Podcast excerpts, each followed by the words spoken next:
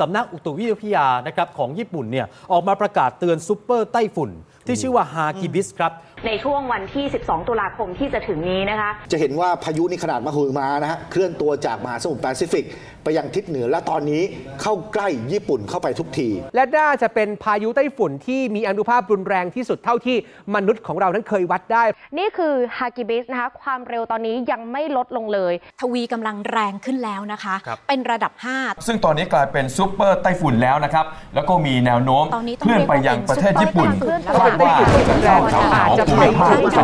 ครับและท่านผู้ชมนะครับที่ดูแลที่ประเทศญี่ปุ่นเองหรือแม้แต่สื่อที่ประเทศไทยแล้ว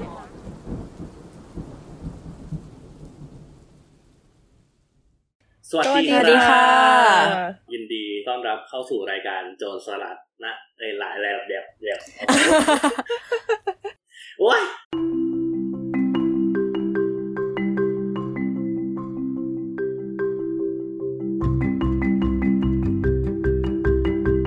สวัสดีค่ะ ก็ยินดีต้อนรับเข้าสู่รายการโจรสลัดนะครับผม รายการที่จะพาทุกคนไปเที่ยว โดยใช้เสียงของพวกเราเป็นตัวนำทาง นี่จำได้โอ้ว้าโหใจกันเลวยสวยงามพวกบผมไอซ์ฮะเลิกค่ะ ออมค่ะ ก็วันนี้ก็เป็น3อนะฮะสามอก่อนที่ว่าเราจะเข้าเทปเราบอกก่อนเลยไหม เราจะมีข่าวใหญ่เหมือนกัน เขาเป็นงูหลามทองใช่ไหม สำหรับใครที่ฟังเออสาวๆมาแล้วนะคะ ก็จะรู้สปอยไปแล้ว แต่ว่า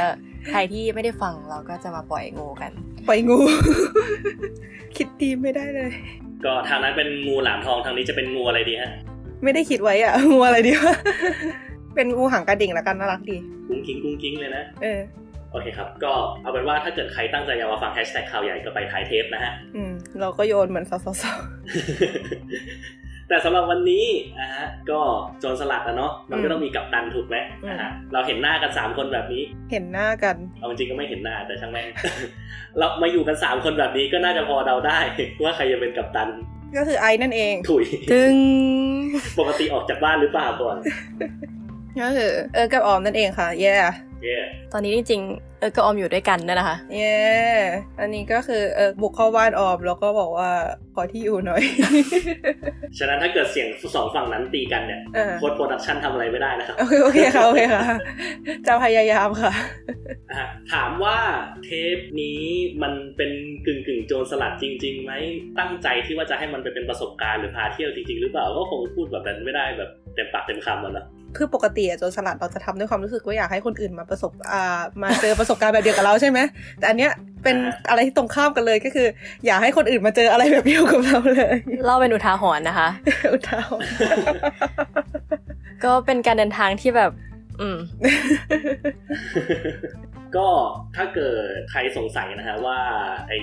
สิ่งที่ว่าเนี่ยมันคืออะไร ก็ต้องเท้าความกลับไปก่อนว่าช่วงประมาณวันที่เท่าไหร่นะ เท่าไหร่วะสิบสามสิบสองสิบสามป่ะเอออ่าเออก็คือช่วงวันที่12 13ที่ผ่านมาตุลาคมเนี่ยนเอาจริงมันก็ถือเป็นแฮชแท็กข่าวใหญ่เหมือนกันนะช่วงนั้น เพราะว่าทุกคนตื่นตูมแค่มันเนี้ยไม่ได้มีแฮชแท็กข่าวใหญ่ออกมาเท่านั้นเอง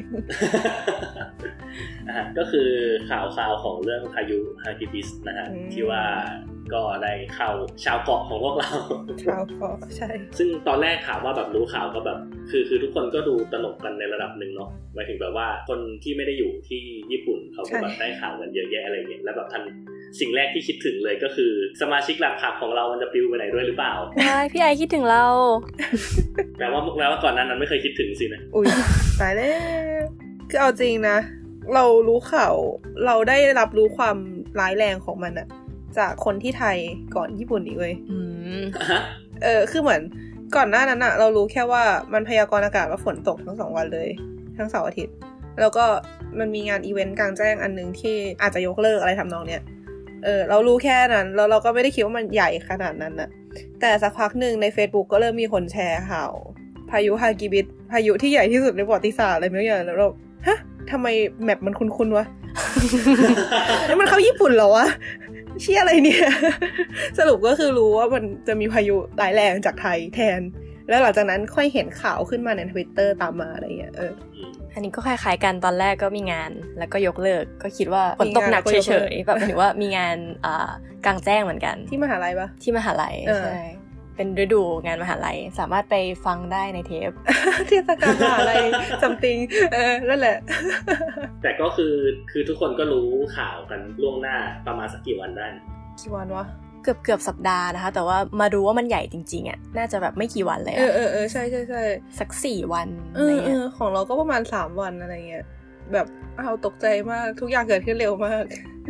แล้วอย่างทางไออะอยู่ไทยอย่างเงี้ยได้ได้ได้ข่าวอะไรยังไงบ้างไหมหรือยังไงคือมันมันก็เห็นข่าวเยอะอะนะ เพราะว่าแบบเขาก็พูดประมาณแบบว่าแบบเฮ้ยมันเป็นพายุที่ลูกใหญ่ที่สุดในรอบเท่านู้นปีเท่านั้นปีอะไรอย่างเงี้ยแล้วมันก็บอกว่าแบบเออมันจะตีโค้งเข้าแล้วก็แบบเข้าญี่ปุ่นแบบมีเต็มโค้เต็งมเข้าเออนะฮะราวกับว่ามีแม่ชีปัดพายุไปไม่ใช่ปะโอเคคือแบบเออในทวิตเตอร์เว้ยมันมีคนญี่ปุ่นคนหนึ่งเขาโพสต์ภาพกรีฟเส้นทางพายุอะอืม แล้วเขาก็ทวิตภาษาญี่ปุ่นอะนะว่า พายุฮากิบิสเนี่ย เป็นพายุที่ทัวร์ทั่วประเทศได้ทั่วยิ่งกว่าไอดอลคนไหนซะอีกคือถ้าไปดูในแมปอะมันจะแบบตั้งใจมาญี่ปุ่นมากๆอะเออไล่มันตามโค้งหาครบเลยถูกปะโค้งอย่างสวยงามใช่ไปลอง search ดูได้นะคะ เออ แล้วคือแบบพอมันมีข่าวแบบพายุชัดเจนแบบนี้นะฮะสิ่งแรกที่พวกเราคิดกันได้นะฮะหมายถึงว่าแบบชาวแก๊งสลัดผักนะครับผมไม่ใช่การส่งไปบอกว่าขอให้ปลอดภัยนะฮะแต่เป็นการส่งบอกว่าเฮ้ยอัดเสียงมาหน่อยได้ไหมจิตวิญญาณความเป็น podcaster ของคุณนี่มันคอนเทนต์คอนเทนต์คอนเทนต์ทั้งนั้น เสี่ยงชีวิตเสี่ยงภัยแต่ว่าอันนี้เราก็เห็นด้วยอยู่นะ หมายถึงแบบ เราก็ทวีตไว้เหมือนกันช่วงนั้นว่า ในเมื่อพายุมันมาป่วนชีวิตฉันแล้วเนี่ย ฉันจะไม่ยอมให้มันเสียเปล่าฉันจะมันจะต้องกลายเป็นพอดแคสต์เป็นโจรสลัดที่ไม่ต้องออกเดินทาง มีการเดินทางมีการผจญภัยมารอถึงหน้าบ้านแบบไม่ได้รับเชิญด้วยอ่าออกมาเป็นเทปการนี้ผจญภัยรอกันอยู่สำหรับใครที่บอกว่าแบบเฮ้ยเราต้องออกแบบประจนภัยเพื่อสำรวจโลกเพื่อแบบศึกษาโลกอ่าเพื่อค้นพบโลกนะฮะบางทีภัยมันภัยบางทีภัยมันก็มาให้เราประจนเองไม่ต้องไปไหนอะแต่ทั้งหมดทั้งมวลก็คือจะบอกว่าอะทั้งเอิร์กและออมก็ได้อัดเสียงเป็นกึ่งกึ่งๆคล้ายๆเขาเรียกว่าอะไรนะแบบรายงานสด นักข่าวภาคสนามอ่านักข่าวภาคสนามนะฮะฉะนั้นเดี๋ยวเราก็คงจะให้ลองฟังสักเล็กสักน้อยแล้วกันว่าอีอีความรุนแรงของพายุเนี่ย มันแรงขนาดไหน ก็เดี๋ยวเราไปฟังกันเลยนะไปไปฟังกันเลยค่ะ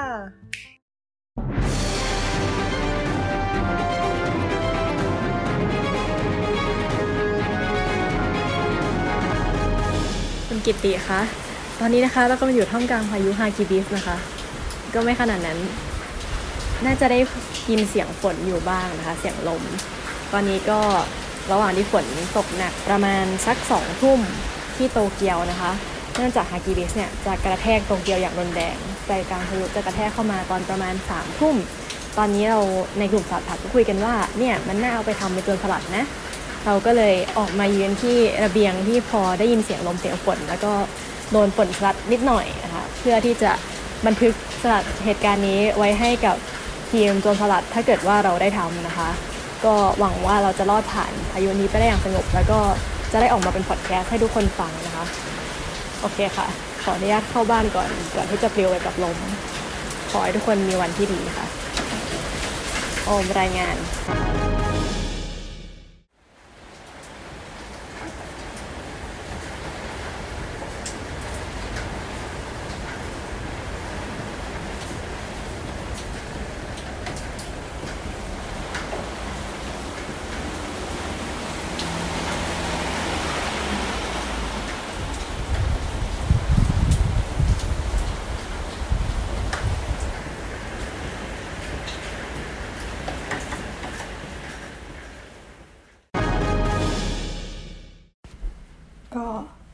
นี้นะคะ ได้หลบอยู่ในที่ปลอดภัยก็คือห้องน้ำนั่นเอง ไม่ได้มาหลบจริงๆหรอกนะคะอาจจะได้ยินเสียงพายุอยู่อีกนิดหน่อย แล้วก็กล้องๆนิดนึง คือเนื่องจากตอนนี้เวลาสองทุ่มสามสิบตามตารางแล้วพายุญี่ปุ่นตรงตามตารางนะคะตามตารางแล้วเนี่ยพายุจะเข้าตอนสามทุ่มดังนั้นสิ่งที่เราควรจะทำก่อนถึงเวลานั้นก็คืออาบน้ำ เราทำการลุ้นพายุมาทั้งวันทำอาหารเตรียมไว้กินนั่นนู่นนี่นั่นนะคะตัวก็จะเหนียวเหนียวนิดนึงก็อยากจะอาบน้ำให้สะอาดก่อนแล้วค่อยพร้อมรับกับพายุต่อไป ดังนั้นก็จบการรายงานเพียงเท่านี้อาบน้ำก่อนนะคะอ๋อแล้วก็จะบอกว่าตอนนี้ห้องห้องน้ำของเรานะคะได้การทำการเอากระดาษลังมาปิดตรงหน้าต่างแล้วเผื่อว่าถ้าเกิดว่าพายุมันแรงแล้วหน้าต่างแตกเนี่ยน้อยมันก็ เศษกระจกก็จะไม่กระเด็นเข้าใส่เราที่กำลังอาบน้ำอยู่นะคะ จะไม่ตายอย่างอนาถนอกจากนี้ก็มีเพื่อนบอกว่าจากหนังพายุจากเรื่องหนึงบอกว่า ที่ที่ปลอดภัยคือห้องน้ำเพราะว่ามันจะมีท่อต่อลงไปถึงใต้ดิน เพื่อที่จะแบบพวกท่อน้ำอะไรเงี้ยมันจะไม่ถูกพัดปลิวไปค่ะดังนั้นเราอาบน้ำตอนพายุเข้าเนี่ยเป็นเรื่องที่ดีที่สุดผิด โอเคค่ะ รีบไปแหละเสี่ยงตายเกินไป สวัสดีค่ะลืมบอกเผื่อคนแยกเสียงไม่ออกนี่ออมนะคะ จ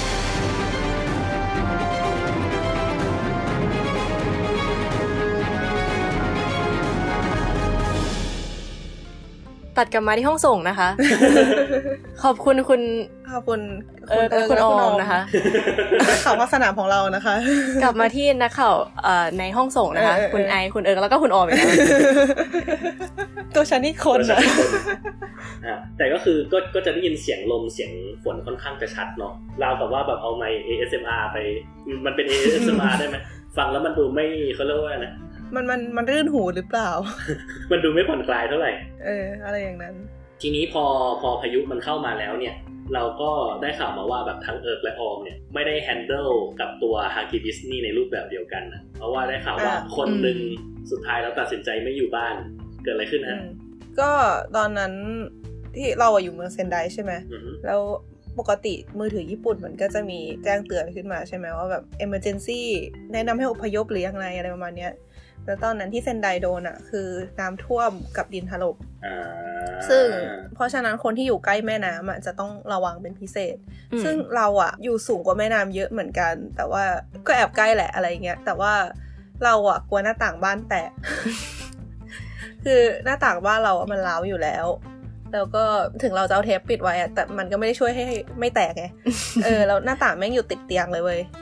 เราก็แบบถ้าเกิดว่าเรานอนอยู่อะแล้วแม่งแตกอะ อะไรอย่าสงเงี้ภายพก็จะดูไม่งาม เออ แล้วคือเหมือนวันนั้นน่ะ ก็คือน้องอีกคนหนึ่งที่เขาอยู่มหาลัยเดียวกันเขาก็มานอนที่บ้าน ก็เลยคุยกันว่าเอาความสบายใจอะไปศูนย์อพยพดีกว่า เพราะว่าถ้าไปที่นู่นอะถ้ามันมีอะไรร้ายแรงเกิดขึ้นอะความช่วยเหลือมันจะไปที่นั่นก่อนมเออ มันจะเป็นที่ที่ทุกคนจะมารับความช่วยเหลือ เพราะฉะนั้นถ้าไปอยู่ตรงนั้นน่ะ มันน่าจะปลอดภัยที่สุด ก็เลยตัดสินใจว่าโอเคอพยพกัน คือทีเนี้ย ไอแจ้งเตือนของมือถือมันจะแบ่งเป็นห้าเลเวลอืมหนึ่งกับสองเหมือนแบบให้เช็คข้อมูลหรืออะไรมานี้มั้งสามคือให้ให้ระวังอะสี่คือให้เตรียมอพยพห้าคือให้อพยพ แล้วมันก็มีคน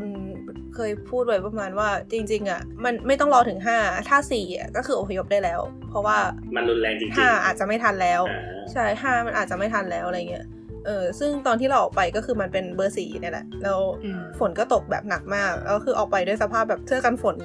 คือล่มไม่น่ารอดในสภาพนั้นแล้วอะเพราะว่าลมมันแรงเป็นเสื้อกันฝนอะไรอย่างเงี้ยแล้วก็ไปถึงก็คือแบบเปียกมาลองมาแลกรองเท้าก็คือแบบอือหือเปียกแต่คือเขาก็รู้อะพอไปถึงเขาก็แบบให้ถอดรองเท้าแล้วก็เปลี่ยนเป็น slipper อะไรเงี้ยอืมก็ดี เราได้แบบอัดไว้แบบเดียวทำแล้วก็คือรายละเอียดที่เหลือว่าแบบศูนย์อพยพแม่งหน้าตาเป็นยังไงเนี่ย ก็สามารถไปฟังได้ในนั้น ก็ แบบมันมันก็มีเรื่องสงสัยอยู่สองอย่างอะนะอ่าคืออย่างแรกคือไอ้ศูนย์อพยพที่ว่าเนี่ยใครอยากจะเข้าก็เข้าได้เลยแบบมันเหมือนเป็นสวนสาธารณะอะไรอย่างนี้ สมมติว่าเฮ้ยถ้าเกิดรู้สึกว่าเฮ้ยตอนนี้มันไม่ปลอดภัยแล้วอยากจะอพยพก็เข้าได้เลยอย่างเงี้ยหรอมันจะมีเว็บไซต์อยู่ เราสามารถเข้าไปดูได้ว่าศูนย์อพยพเปิดให้เข้าหรือยังอ่าคือพอมันเริ่มมีภัยพิบัติอะไรเงี้ยเขาจะจัดคนไปที่ศูนย์เลย ไปเตรียมพื้นที่ไว้ แล้วก็พอมันมันเริ่มว่าต้องอพยพอะเขาก็จะเหมือนขึ้น status ในเว็บไซต์อะว่า คือมันจะเป็นเว็บไซต์ของเมืองอะว่าแบบอืมตอนนี้เมืองมีศูนย์อพยพที่ไหนบ้าง แล้วตอนนี้ศูนย์ไหนเปิดแล้วบ้างอะไรเงี้ยตอนเราก่อนไปเราก็เช็คในเว็บไซต์เหมือนกันว่าไอ้ที่เราจะไปมันเปิดแล้วใช่ไหมพอมันขึ้นว่าเปิดแล้วก็คือไป ไปก็คือมีเจ้าหน้าที่รอรับอะไรอย่างงี้อ่าแล้วอีกอย่างหนึ่งที่สงสัยก็คือเห็นพูดเรื่องแบบหน้าต่างแตกต่างๆนะฮะอันนี้คือค่อนข้างจะไม่เกี่ยวกับเรื่องแบบภัยพิบัติแต่แค่สงสัยว่าถ้าเกิดกระจกแตกขึ้นมา ใครรับผิดชอบค่าเสียหายเพ ราะว่ามันเป็นภัยพิบัติแบบภัยธรรมชาติอะปกติประกันจะไม่ cover ปกติประกันไม่ไม่ครอบคลุมใช่ แต่ว่าถ้าเราเป็นอะไรขึ้นมามีประกันสุขภาพอย่างหนึ่งอะนะที่อาจจะพอช่วยได้คือ หมายถึงประกันสุขภาพก็คือที่ญี่ปุ่นจะใช้ระบบเราจ่าย 30%ของค่ารักษาอ่าฮะแต่ว่าไม่มีอืมประกันที่เป็นประกัน disaster ไม่มีประกัน disaster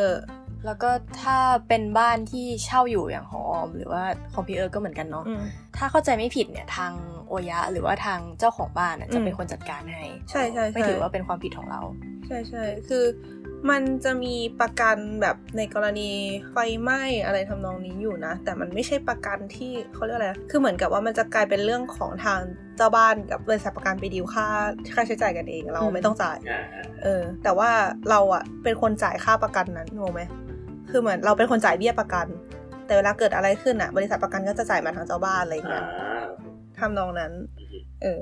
แล้วก็อยากเสริมเรื่องศูนย์อพยพนิดนึงก็คือ เพิ่งไปเวิร์กช็อปกับสถานทูตมาอืมเขาทำเรื่องแบบทำยังไงเนี่ยเวลามีภัยพิบัติ แล้วก็คนที่มาญี่ปุ่นน่ะ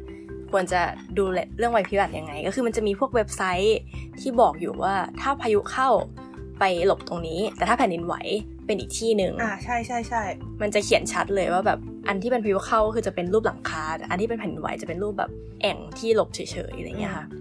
คือเราอะตอนเราย้ายบ้านอะเราได้คู่มืออพยพคู่มือภัยพิบัติมาจากเจ้าบ้านแบบไอเขาเรียกว่าบริษัทในหน้าอ่าเออแล้วในคู่มือมันจะจะมีแมปพร้อมกับสัญลักษณ์อยู่ว่าตรงนี้เป็นศูนย์อพยพสำหรับกรณีนี้นี้นี้อะไรอย่างเงี้ย ซึ่งทางสถารทูตไทยอะก็ย้ำด้วยว่า จริงๆ แล้วแม้ว่าจะไปเที่ยว ถ้าเกิดว่าเที่ยวใกล้ทะเลหน่อยอย่างเงี้ยค่ะอืมก็ให้ดูส่วนอพยพหรือว่าดูตำแหน่งต่างๆ ไว้หน่อยก็ดี คือเตรียมไว้ก็ดีกว่าแก้ถ้าเกิดมันเกิดอะไรขึ้นมาสึนามิอะไรเงี้ยก็จะปลอดภัยแบบเป็นหนึ่งในสิ่งที่ควรเตรียมข้อมูลนอกจากสถานที่เที่ยว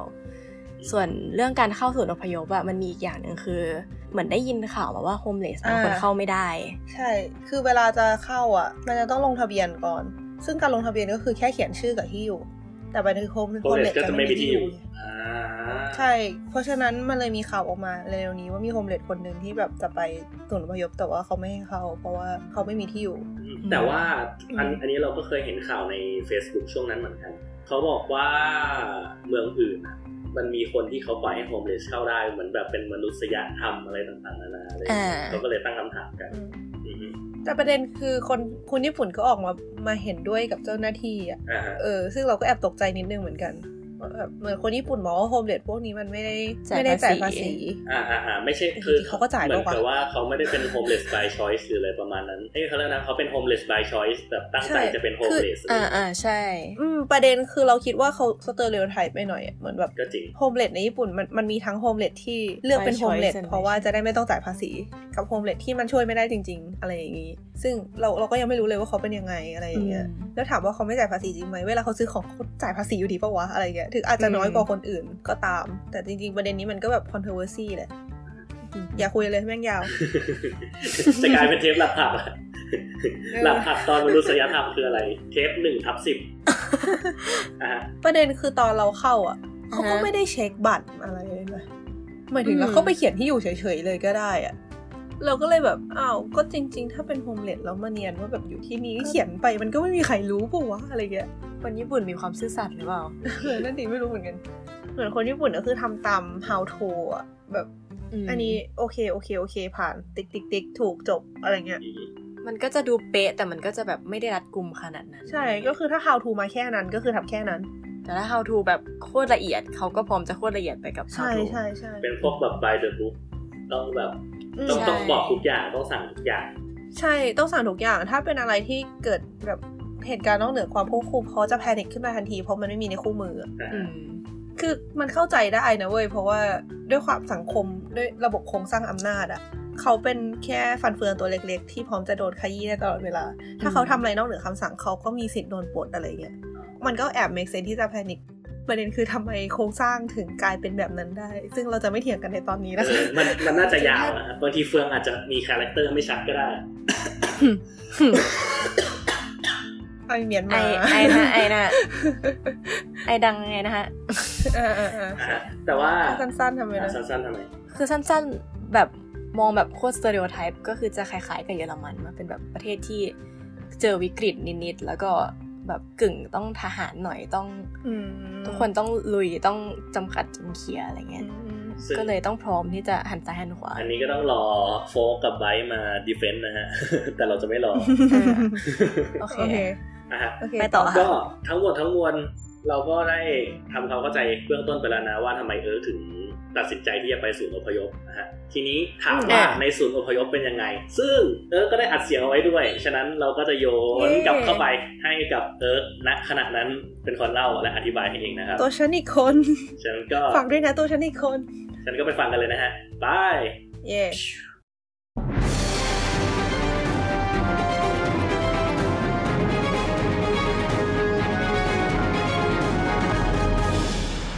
สวัสดีค่ะ ก็ยินดีต้อนรับเข้าสู่สลัดเรียวไทม์ก็วันนี้พบกับเอิร์กนะคะ แล้ววันนี้เราก็มีแขกรับเชิญคนหนึ่งแนะนำตัวหน่อยอ่าสวัสดีค่ะชื่อกิ๊กค่ะ เป็นรุ่นน้องพี่เอิร์กอยู่ปีหนึ่งเออเราอยู่มหาลัยเดียวกันนะคะ ก็อยู่ในเมืองเซนไดนี่เองแล้วที่เรามาอัดวันนี้เพราะเกิดอะไรขึ้นคะน้องกิ๊กไต้ฝุ่นค่ะ ก็ หลายคนอาจจะได้ข่าวกันว่าจะมีพายุซูเปอร์ไต้ฝุ่นฮากิบิสใช่ไหมประเด็นก็คือเราเมืองที่เราอยู่ก็คือเมืองเซนไดเนี่ยมันก็คืออยู่ในเส้นทางของพายุที่ว่านี้ด้วยใช่คือตอนนี้ขณะที่เรากำกำลังอัดอยู่นะคะ ก็คือเวลา2ทุ่ม27 นาทีของวันเสาร์ที่ 12 ตุลาคม ซึ่งพายุไต้ฝุ่นที่ว่าเนี่ยมันขึ้นฝั่งในวันนี้แหละเนาะตอนขึ้นเย็ตอนวันนทุ่มหนึ่งอะเอค่ะอวันทุ่มหนึ่งที่ชิซูโอกะๆใช่ใช่แต่เราก็คือได้รับ alert มาตั้งแต่เมื่อวานใช่สองวันก่อนอะไรเงี้ยแล้วโอเค มันจะมีพายุเข้านะ เพราะฉะนั้นเราต้องเตรียมตัว เราก็เลยแบบเหมือนโอเค ก็เตรียมตัว แต่เราก็ไม่คิดว่ามันจะมาถึงขั้นนี้เออใช่ก็คือตอนนี้เรากำลังอัดอยู่ในศูนย์อพยพนะคะอ่ามันอีเลเวนเร็วมากเออคือต้องเท้าความก่อนว่าสิ่งที่เราตั้งตั้งใจทำตอนแรกคืออะไรนะก็คืออยู่บ้าน เอาฝั่งน้องกิ๊กก่อนฝั่งเออน้องกิ๊กอาจจะอยู่เตรียมตัวบ้านเดี๋ยวเราเตรียมตัวตั้งแต่เมื่อไหร่อะเมื่อคืนเมื่อคืนตย็ก็คือวันกลับบ้านศุมากร์หกโมงเย็นวันศุกร์ถูกไหมใช่ค่ะศุกร์เย็นอ่าสุกร์เย็นอะฮะเลิกเรียนกลับบ้านมาก็อ่าแวะเซเว่นใกล้บ้านก่อนเตรียมเออกักตุนเสบียงอ่าซื้ออะไรบ้างก็ซื้อน้ำเปล่าซื้อพวกของสดนิดหน่อยเออด้วยหอมอะไรอย่างงี้เออข้าวปั้นอะไรที่กินได้เลยใช่ใช่ไหมเออกินได้เลยแต่เก็บได้นานระดับหนึ่งแล้วก็เออ พวกมาม่าอาหารเออแห้งอะไรอย่างงี้ค่ะ พวกอ่าขฮะนมปังที่เก็บได้นานเออๆที่สำคัญคือน้ำเปล่าเออใส่ขวดลิตร ซึ่งปัญหาคือตอนจะซื้อน้ำเปล่าเนี่ย เพราะว่าไปตอนหกโมงคนเลิกงานแล้ว น้ำเปล่าหมดค่ะ น้ำเปล่าหมดแบบหมดจริงเออทุกคนซื้อตุนหมดๆใช่คือเหลือแค่แบบยี่ห้อแบบยี่ห้อแพงหน่อย แล้วก็เป็นขวดเล็กด้วยขวดครึ่งอ่าลิตรอะไรอย่างอ่างี้ฮะแต่ก็ช่วยไม่ได้ก็ซื้อมาค่ะเออของทางเราอะ คือเอิร์กอะ เอิร์กเลิก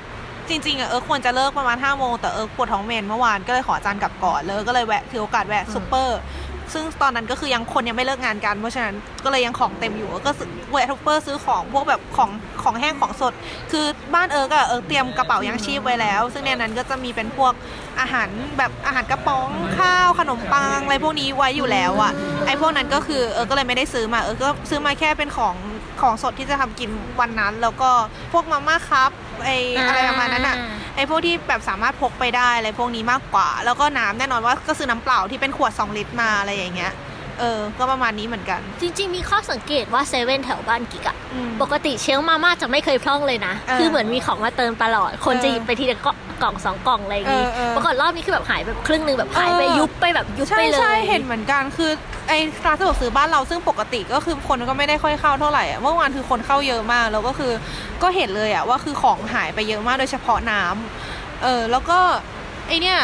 ไอซูเปอร์มาร์เก็ตอะเหมือนเมื่อวานอะเห็นคนที่ไปซูเปอร์มาร์เก็ตตอนดึกๆหน่อยอะก็คือชั้นคือเกลี้ยงเลยนะ ทุกสิ่งทุกอย่างไปหมดเลยอะขนมปังอาหารน้ำไปหมดเลยจริง ๆ เออ แบบเออแล้วไงต่อ นี่ขนาดแบบไม่ใช่เมืองที่เขาบอกว่าจะเตือนว่าจะหนักๆอย่างโตเกียวเอจิอบะใช่หไหมรือนาโกย่าเออจริงนะๆโตเกียวมันควรจะหนักนี่กว่าคือนี้เซนด้วยไดคือฟีลแบบ รู้สึกว่าเป็นจุดหมายสุดท้ายของไต้ฝุ่นเออก่อนเริ่มก่อนพัดที่ออกมันไปจะจากไปเกาะญี่ปุ่นแล้วอะเออยังแบบคนเออยังตื่นตัวกันขนาดนี้ใช่ใช่เยแล้วคือมันมันยังมามันจะมาช้ากว่าโตเกียวด้วยเนาะเพราะว่า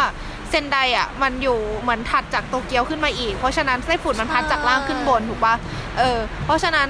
เซนไดซึ่งอยู่บนโตเกียวก็คือจะโดนหลังโตเกียวเขาบอกว่าโตเกียวจะโดนประมาณคืนนี้ใช่ไหมใช่เซนไดก็จะโดนประมาณตอนแบบตีสามตีสามตีสี่อะไรอย่างเงี้ยเออเออเพราะฉะนั้นจริงๆถามว่าวันนี้มันยังพอซื้อของได้ไหมก็ยังพอได้แค่ฝนมันจะตกทั้งวันแค่นั้นเองอะไรเงี้ยแล้วไงต่อแล้วพอเตรียมตัวอันนั้นเสร็จแล้วทำไงก็ต่อกลับบ้านมาก็โดยรวมก็คือ ก็คือเช็คสภาพของรอบบ้านนะคะเออแบบเออระบบไฟนู่นนี่นั่นหรือแบบโดยทั่วไปเนอะเออแล้วก็ กรอกน้ำค่ะเออแบบเออน้ำในอ่างเนี่ย ปกติถ้าเกิดว่ามีเคสฉุกเฉินว่า ถ้าเกิดไฟดับน้ำไม่ไหลขึ้นมาเนี่ยเออเออก็จะมีเคสแบบนี้แล้วก็จะทำการ รองน้ำไว้ในอ่างอาบน้ำเอค่ะอเพราะว่าซึ่งปกติบ้านญี่ปุ่นทุกเอบ้าอนบ้านญี่ปุ่นมันจะมีอาบน้ำอยู่แล้วแล้วปกติเราก็คือลงไปแช่ใช่ไหมใช่แต่ว่าในเคสนี้ก็คือก็เอาน้ำประปาน้ำใช้ไว้เก็บไว้ใช้เออก็คืออุดไอตัวเราใช่รูระบายน้ำเออคือรูระบายน้ำเออตรงอาบน้ำอะแล้วก็เอาน้ำใส่ไว้ให้เต็มใช่เผื่อว่าน้ำไม่ไหลแบบไฟตัดน้ำไม่ไหลจะได้เอาน้ำตรงนั้นมาใช้ได้อะไรอย่างงี้อืมแล้วก็แบบถ้ามีขวดน้ำลิตรสองลิตรอยู่ในบ้านเหลือเงี้ยเออก็กรองน้ำประปาน้ำต้มเก็บเอาไว้นิดหน่อยด้วยค่ะ เออเผื่อในเคสที่ว่าน้ำที่เราซื้อมาเนี่ยมันไม่พออะไรเอออันนั้นเราก็ทำเหมือนกันเราก็ต้มน้ำประปาเอาไว้เป็นใช้เป็นน้ำดื่มอะไรเงี้ยแล้วก็ที่เราทำเพิ่มคือนี่ด้วย คือเอาเทปกาวมาปิดหน้าต่างโอ้อันนี้ของที่บ้านกิ๊กเหมือนกับเป็นหน้าต่างรุ่นใหม่กว่าเขามีเออลวดฝังอยู่ในหน้าต่างอยู่แล้ว ซึ่งพวกนี้คือแบบอันนั้นไม่จำเป็นไม่ค่อยน่าเป็นห่วงต้องแปะเทปเท่าไหร่ เออ ของเราคือต้องเอาหน้าต่างแบบเอาเอาเทปมามาแปะเป็นกากบาทไว้บนอ่า หน้าต่างกระจกหน้าต่าง เพราะว่าคือไม่ได้มันไม่ได้ช่วยให้หน้าต่างไม่แตก มันแค่ว่าถ้าหน้าต่างแตกอะ มันจะทำให้เศษเศษหน้าต่างอะมันไม่หลุดออกมาโดนเราแค่นั้นเอง เออแต่ถามว่าอันตรายไหมก็อันตรายอยู่ คืออย่างเราอะ เออเตียงนอนเราอยู่ติดหน้าต่างเลยน่ากเราลัวก็มากใช่ ใช่ก็คือเราก็เลยเอาฟูกนอนอะย้ายออกมาตรงข้างๆเหมือนถอดถัดออกมาอีกถัดออกมา เพื่อก็คือเมื่อคืนที่เรานอนแล้วก็คือนอนถัดออกมาจากหน้าต่างอีก เพราะว่าในเคสที่พายุมันมาเร็วแล้วแบบหน้าต่างแตกขึ้นมาเราจะได้ยังปลอดภัยอยู่อะไรอย่างนี้อืมนะคะแล้วไงต่อ ก็นอกจากนี้อันนี้คือเป็นเรื่องของเตรียมตัวใน เอ่อเขาเรียกอะไร supply อุปกรณ์เออเออทั่วไปเออนอกจากนี้แล้วที่ต้องเตรียมอีกอย่างคือพวก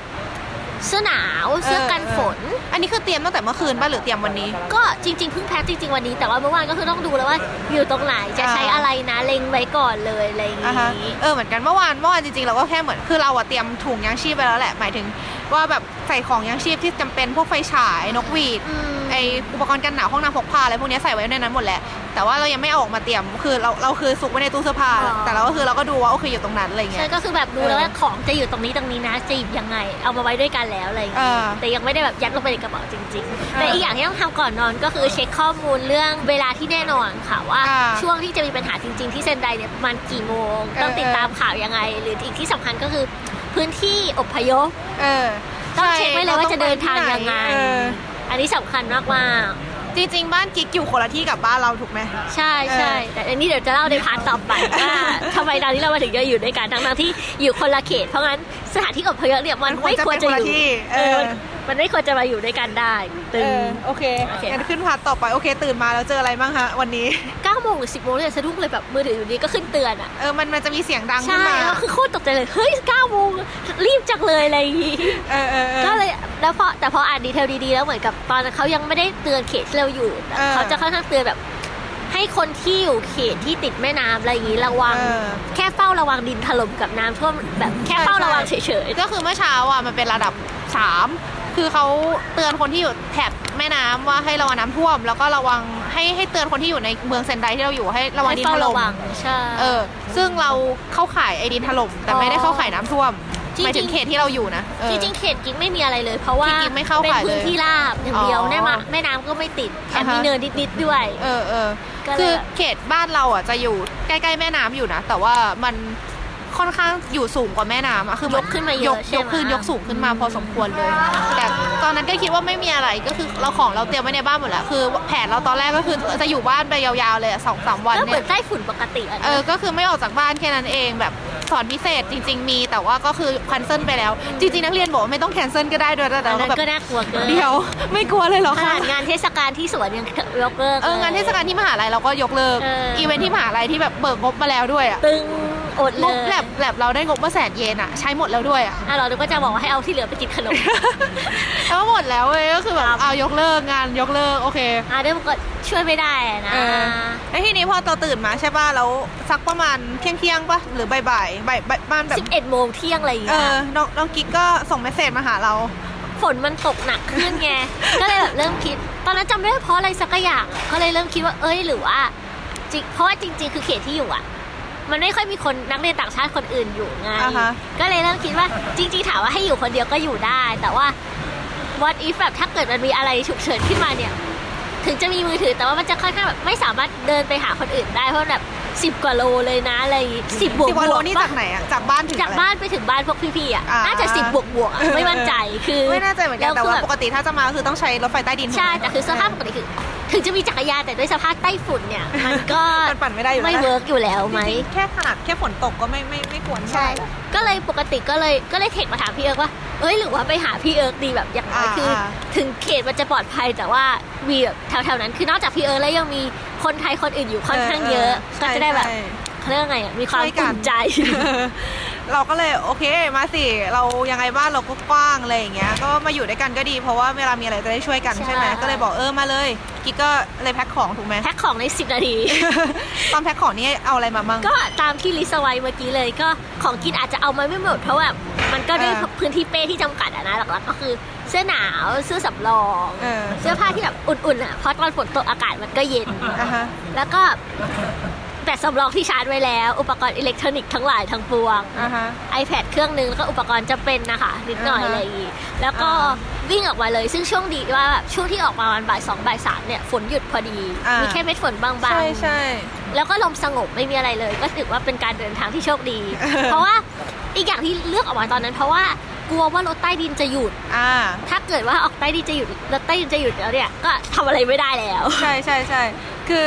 ต้องบอกก่อนว่าเมื่อคืนอะรถไฟ JR มันประกาศว่ามันจะหยุดวิ่งเออตั้งแต่ประมาณเที่ยงวันนี้ถึงเที่ยงวันพรุ่งนี้ ก็คือเที่ยงวันเสาร์ถึงเที่ยงวันอาทิตย์ใช่ประมาณนี้และอาจจะอาจจะยืดออกไปอีกถ้ารางรถไฟมีความเสียหายอืมส่วนรถไฟใต้ดินไม่ได้มีประกาศหยุดอะไร แต่บอกว่าอาจจะมีหยุด ถ้าแล้วแต่สถานการณ์อะไรอย่างแล้วนี้ประเด็นพาะที่ฉะใช้รถไฟใต้ดินเป็นหลักไงอ่าฮะนั้นก็ชิงไปก่อนที่มันจะหยุดละอ่ากันใช่ใช่ใช่ใช่แล้วตอนนั้นที่กิ๊ก message มาเราก็ list ไปให้เหมือนกันว่าในกระเป๋ายังชีพเรามีอะไรบ้างซึ่งก็จะมีเป็นไฟฉายนกหวีดคู่มืออพยพที่เขตแจกให้ตอนที่ย้ายบ้าน แล้วก็ห้องน้ำพกพา แล้วก็แผ่นอลูมิเนียมกันหนาว ซึ่งเราไม่รู้มันกันได้ไหมก็เคยใช้ที่นึงตอนไปฟูจิแล้วก็รู้สึกว่าไม่เวิร์กแต่ก็เอามาเหอะก็มีเอาไว้มาก่ก่ออนนก็กันเหนียวไว้เออเพื่อแล้วก็ที่ต้ออางมาหารเช็คแห้กับงลิสต์ตัวเองว่าครบพวกไหมกระป๋องอาหารกระป๋องอะไรพวกเนี้ยมีอะไรอีกวะอาหารจะหมดเรามั้งอีกอย่างที่ไทยวิกิชอบมากกว่าอาหารกระป๋องคืออาหารซองสุญญากาศเออเออเออจริงๆอันนั้นอะเวิร์กกว่าด้วยเพราะมันไม่หนักเออที่เอามาจากไทยเยอะมากโลซ่าที่แบบพวกกะเพราอะมันเอาไว้ทำกินง่ายๆไงเออเออจริงๆคือมันไม่ต้องอุ่นก็กินได้อะ ปกติก็คือใช้บ่อยเวลาออก field อยู่แล้ว ก็เลยมีก็หยิบมาเลยเลยเออเออโอเค ทีนี้พอกิ๊กมาบ้านเราเสร็จปุ๊บก็คิดว่าโอเคงั้นก็คืนนี้ก็กิ๊กก็นอนบ้านเราไป แล้วก็